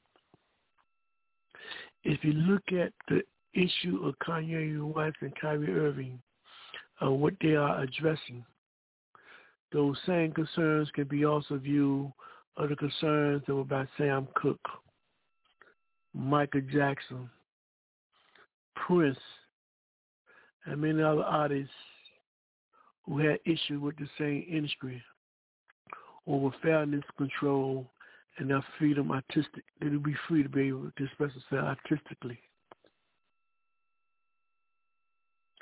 When we look at this scenario, of how they are dealing with Kyrie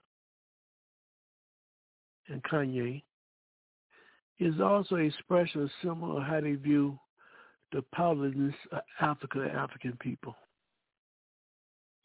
It's a form, a continuation form of slavery and what they would do to enslaved brothers and sisters who refuse, who refuse to cooperate or participate toward the continuation of their oppression. How should we respond to these companies who find it convenient to attack these two brothers outright in front of us, and we don't have an organized response back to these companies. Should we continue to support Nike, Adidas, the banks, other institutions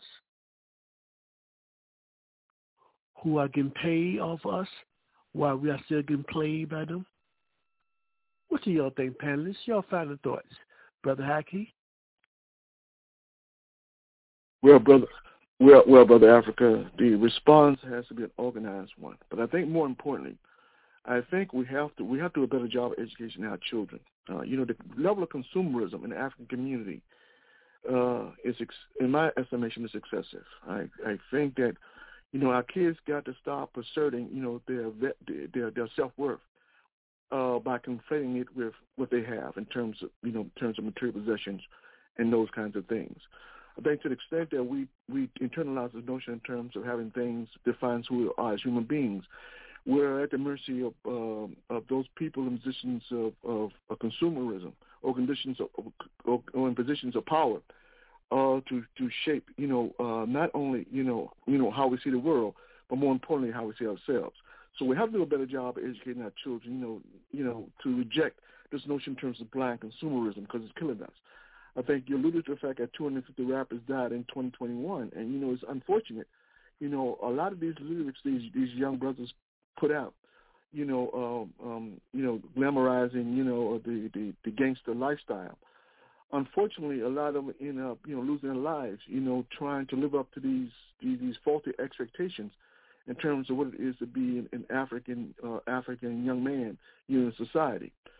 So I think to the extent that uh, you know we we uh, you've internalized those values, I think some culpability has to lie with with with the adult with the older adults in terms of who um, who benefited from the 60s, from the 50s, 60s, and the 70s in terms of a new awakening in the African community who then turned around and rejected those teachings and started teaching their kids is all about materialism. So we got our work cut out for us. But if we're going to address the systematic, you know, uh, inequality or systematic oppression or systematic injustice inflicted upon African people, then it has to, I think, in my estimation, it has to start with educating the kids. Uh, and Brother Sobukwe, in terms of the, uh, you know, the Watoto uh, uh, pro- uh, program, I mean, that's excellent in terms of reaching out, reaching young people because they are the future. And more importantly, you know, um, you know, young people tend to be fearless in terms of, you know, confronting, you know, our adversaries. Uh, whereas a lot of us uh, who are who are uh, you know elders or older people in the population fear the system because we've been taught to fear the system, and so therefore we we bite our tongue and we go along simply because you know it is better to acquiesce than to stand up and potentially lose you know a job or potentially lose you know uh, some reputation or whatever. So clearly, organization is the key but more importantly, organization with, with an embrace of young people in terms of understanding clearly who they are and the obstacles that they must confront. Thank you, Brother Haki. Brother Sobukwe, your final thoughts and response to my last narrative. Right. So, and that's a great, excuse my French, but that's a great damn question. It's a tough question that my generation been dealing with in the question of Nike, right? We, me and uh, peers of my generation, we was raised up on Nike, and we are victims of, of this Nike thing. And I was talking with with a peer about, uh, you know, we need to boycott Nike and all of this. But his response was, and not to call him out on his show tonight, but his response was, uh, how in the hell we, we, it's just me and you, or I, I, I'm, I, I do it by myself, or going to boycott Nike? That's not going to affect Nike. so he gives in, and, and, and myself included as well. I got Nike uh, products in my closet. I'm not, you know, I'm not, uh, not, not, not ignorant to that. Like I said, it's part of our culture, right? The, the culture, and it, and, and, and, and, and it is what it is. But at the same time, um, you, we have to have. That's why it's imperative for us to have organizations so we can be powerful, and you know, boycotting Nike and and not and not supporting Nike and not giving it to not giving into like you know, and and they and, and that's the code. That's that's that's why they got people like Kanye West or people like uh Kyrie Irving, LeBron James all of them. They had all of these. Nas, they had, everybody had a shoe with either Fila's, Nike, Nike, the you know, one, but all of these uh, shoe companies: Fila's, Nike, Adidas, Reebok, uh, Converse, Timberlands, all all all all of these um, clothing clothing products. You know, uh, had had had a, a, a grip if you will, a stranglehold on on me as a youth and, and still as uh, an adult generation. We still battle, battling with that with this uh, contradiction, if you will, in this in this um, you know this, this contradiction of dealing with these uh, uh, Nike, these organizations. Um, and, and, and I say this, but not but not least, um, you know, it with the same uh, peer that I'm speaking about, he said, "Well, shoot, man, we uh we we we our money go to a, a, a capitalist or a business every day, whether it's in the form of a Dominion Dominion uh, electricity for life. But that's you know that's what you know. I'm just stating what he said, and the brother had had had, had some interesting um, uh, points that he shared. And, and it's you know it's, it's it's something that we need to talk about and need to have a serious conversation about. But we can't have a serious conversation about it if we're not organized. But thank you, thank you, brother, for the question. Thank you, my brother. And we'll go to Brother Moses. Your final thoughts, Brother Moses.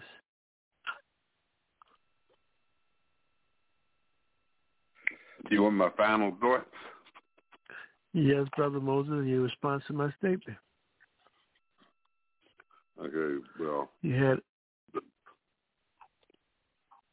the, the Nike and uh, Adidas and uh, all that um um um, we have to be organized. That's that's the that's that's it. I mean, if you're going to boycott or use your economic power, it takes more than one individual. It has to be a united effort if there's going to be anything done. I don't know. If, um, Um, is this the last statement for tonight?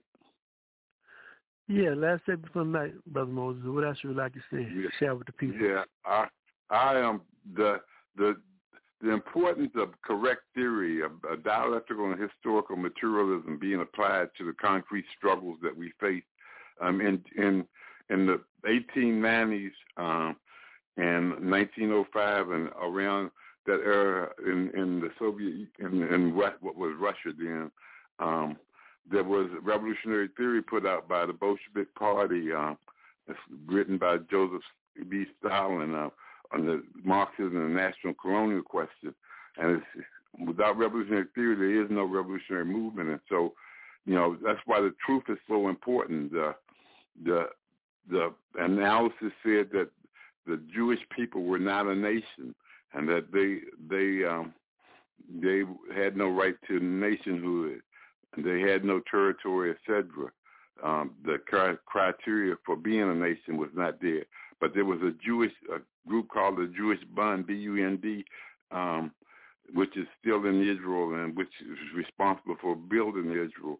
Um, they wanted cultural national autonomy in the in the um, in the in the Bolshevik Party or whatever, and uh, and and um, there was a big criticism of what what that was all about and why why that was not possible. Uh, and um, using culture as a, as a basis of nation, nationhood instead of land. And so this this this group, the Jewish Bund, has, has prospered and gone on to form the state of Israel.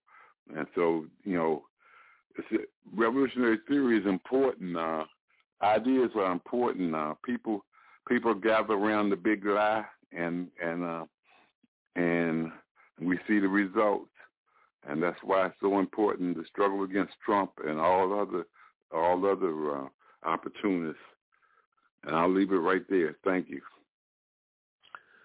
Thank you, Brother Moses, and we'll make our transition to Sister Eleanor. Sister Eleanor, as you know, for 2021, they have had over 250 rappers who was killed by gun violence.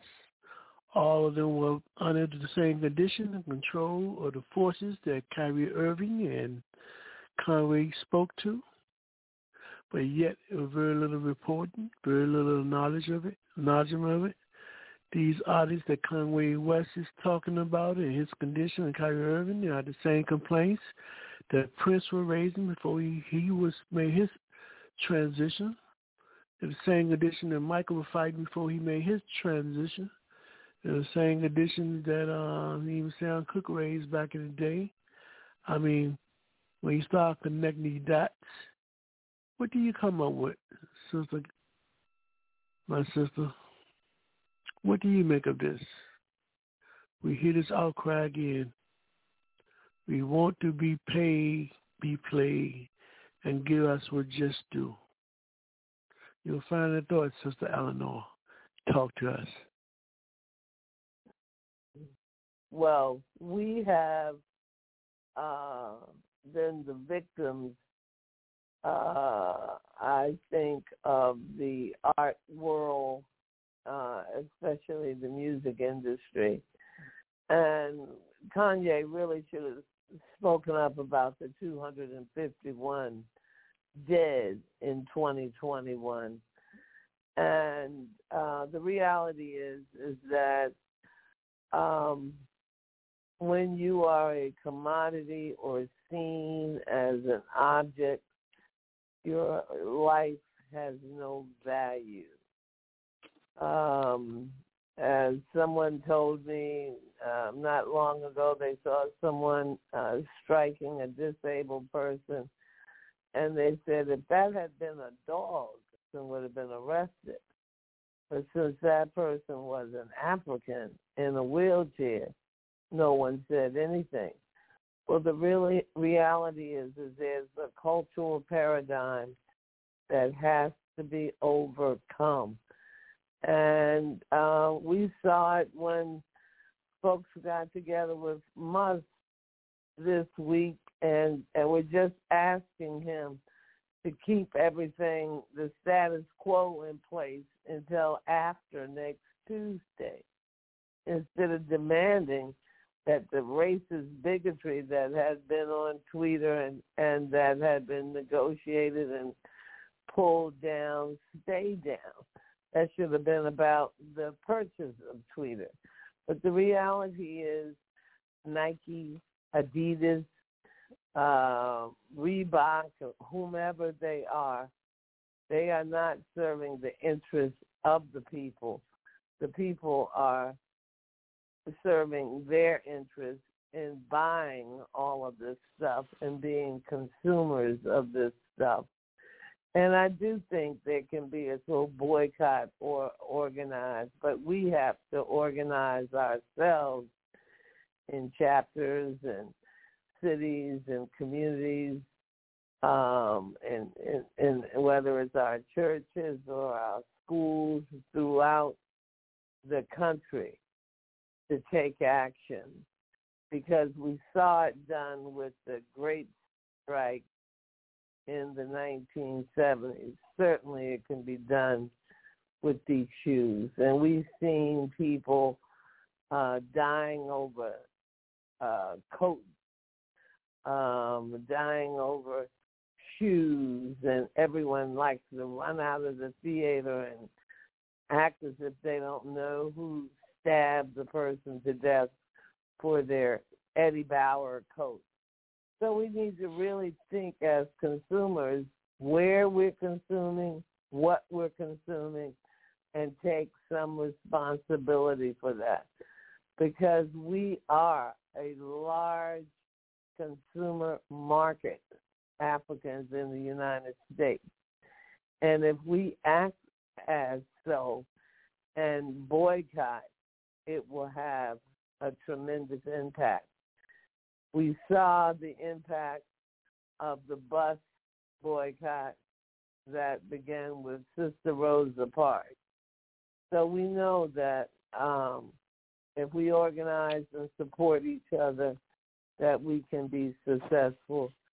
Um, and we have to constantly be reminded, it seems, the media reminds us that we are not in charge. We're not of value. We are just a commodity. We're just objects for earning money.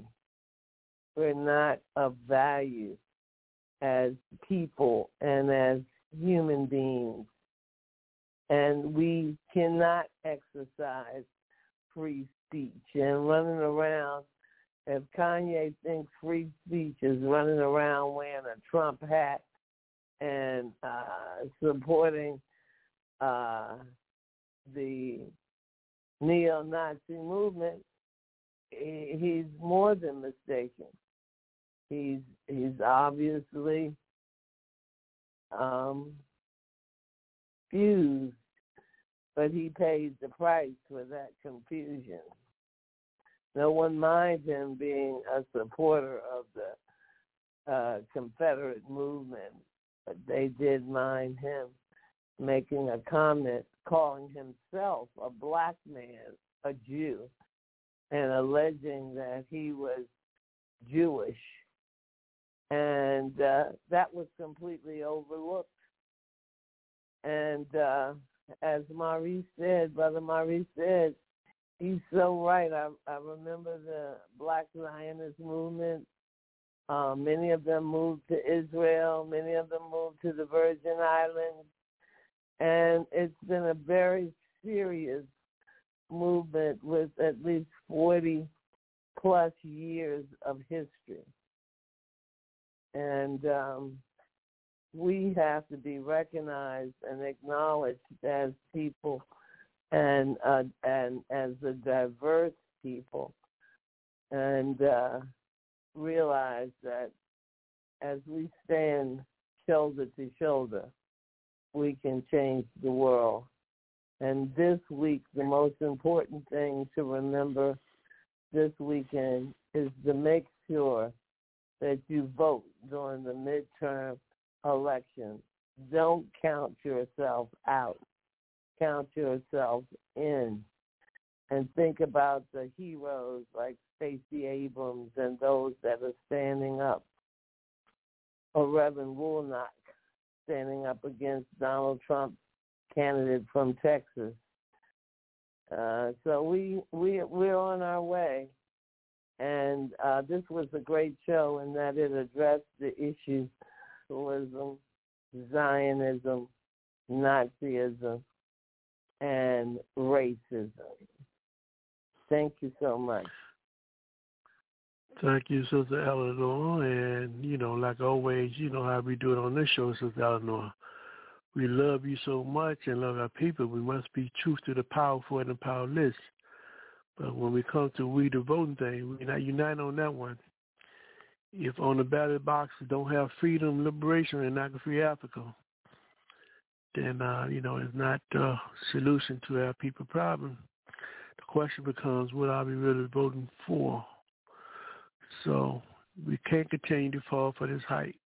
Every two to four years, you know, they give you the story that is important. Important to do what? Is it going to free us? Is it going to free Africa? Is it going to liberate you? Or is it just another tool for the oppressor to continue to misguide us? So again, we must be critical in our actions and our thoughts. And when we can do that, we'll be further down the road to true liberation and unity. So, Brother Anthony, come and talk to me and give me your final thoughts for tonight.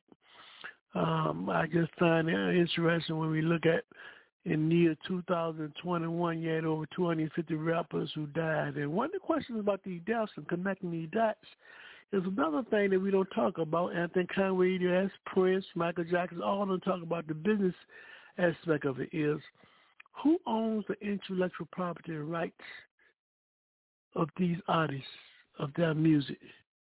Who stand to benefit a lot from these deaths?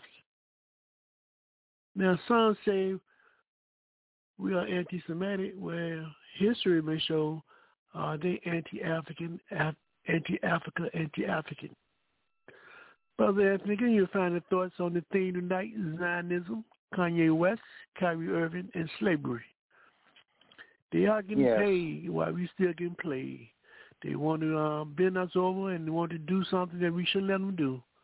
So are they trying to butt break us, Brother Anthony? What's up with that? I think they are, and they're trying to maintain control of over our community and resources. That is why. Uh, that is why you know our youth use the N word a great deal.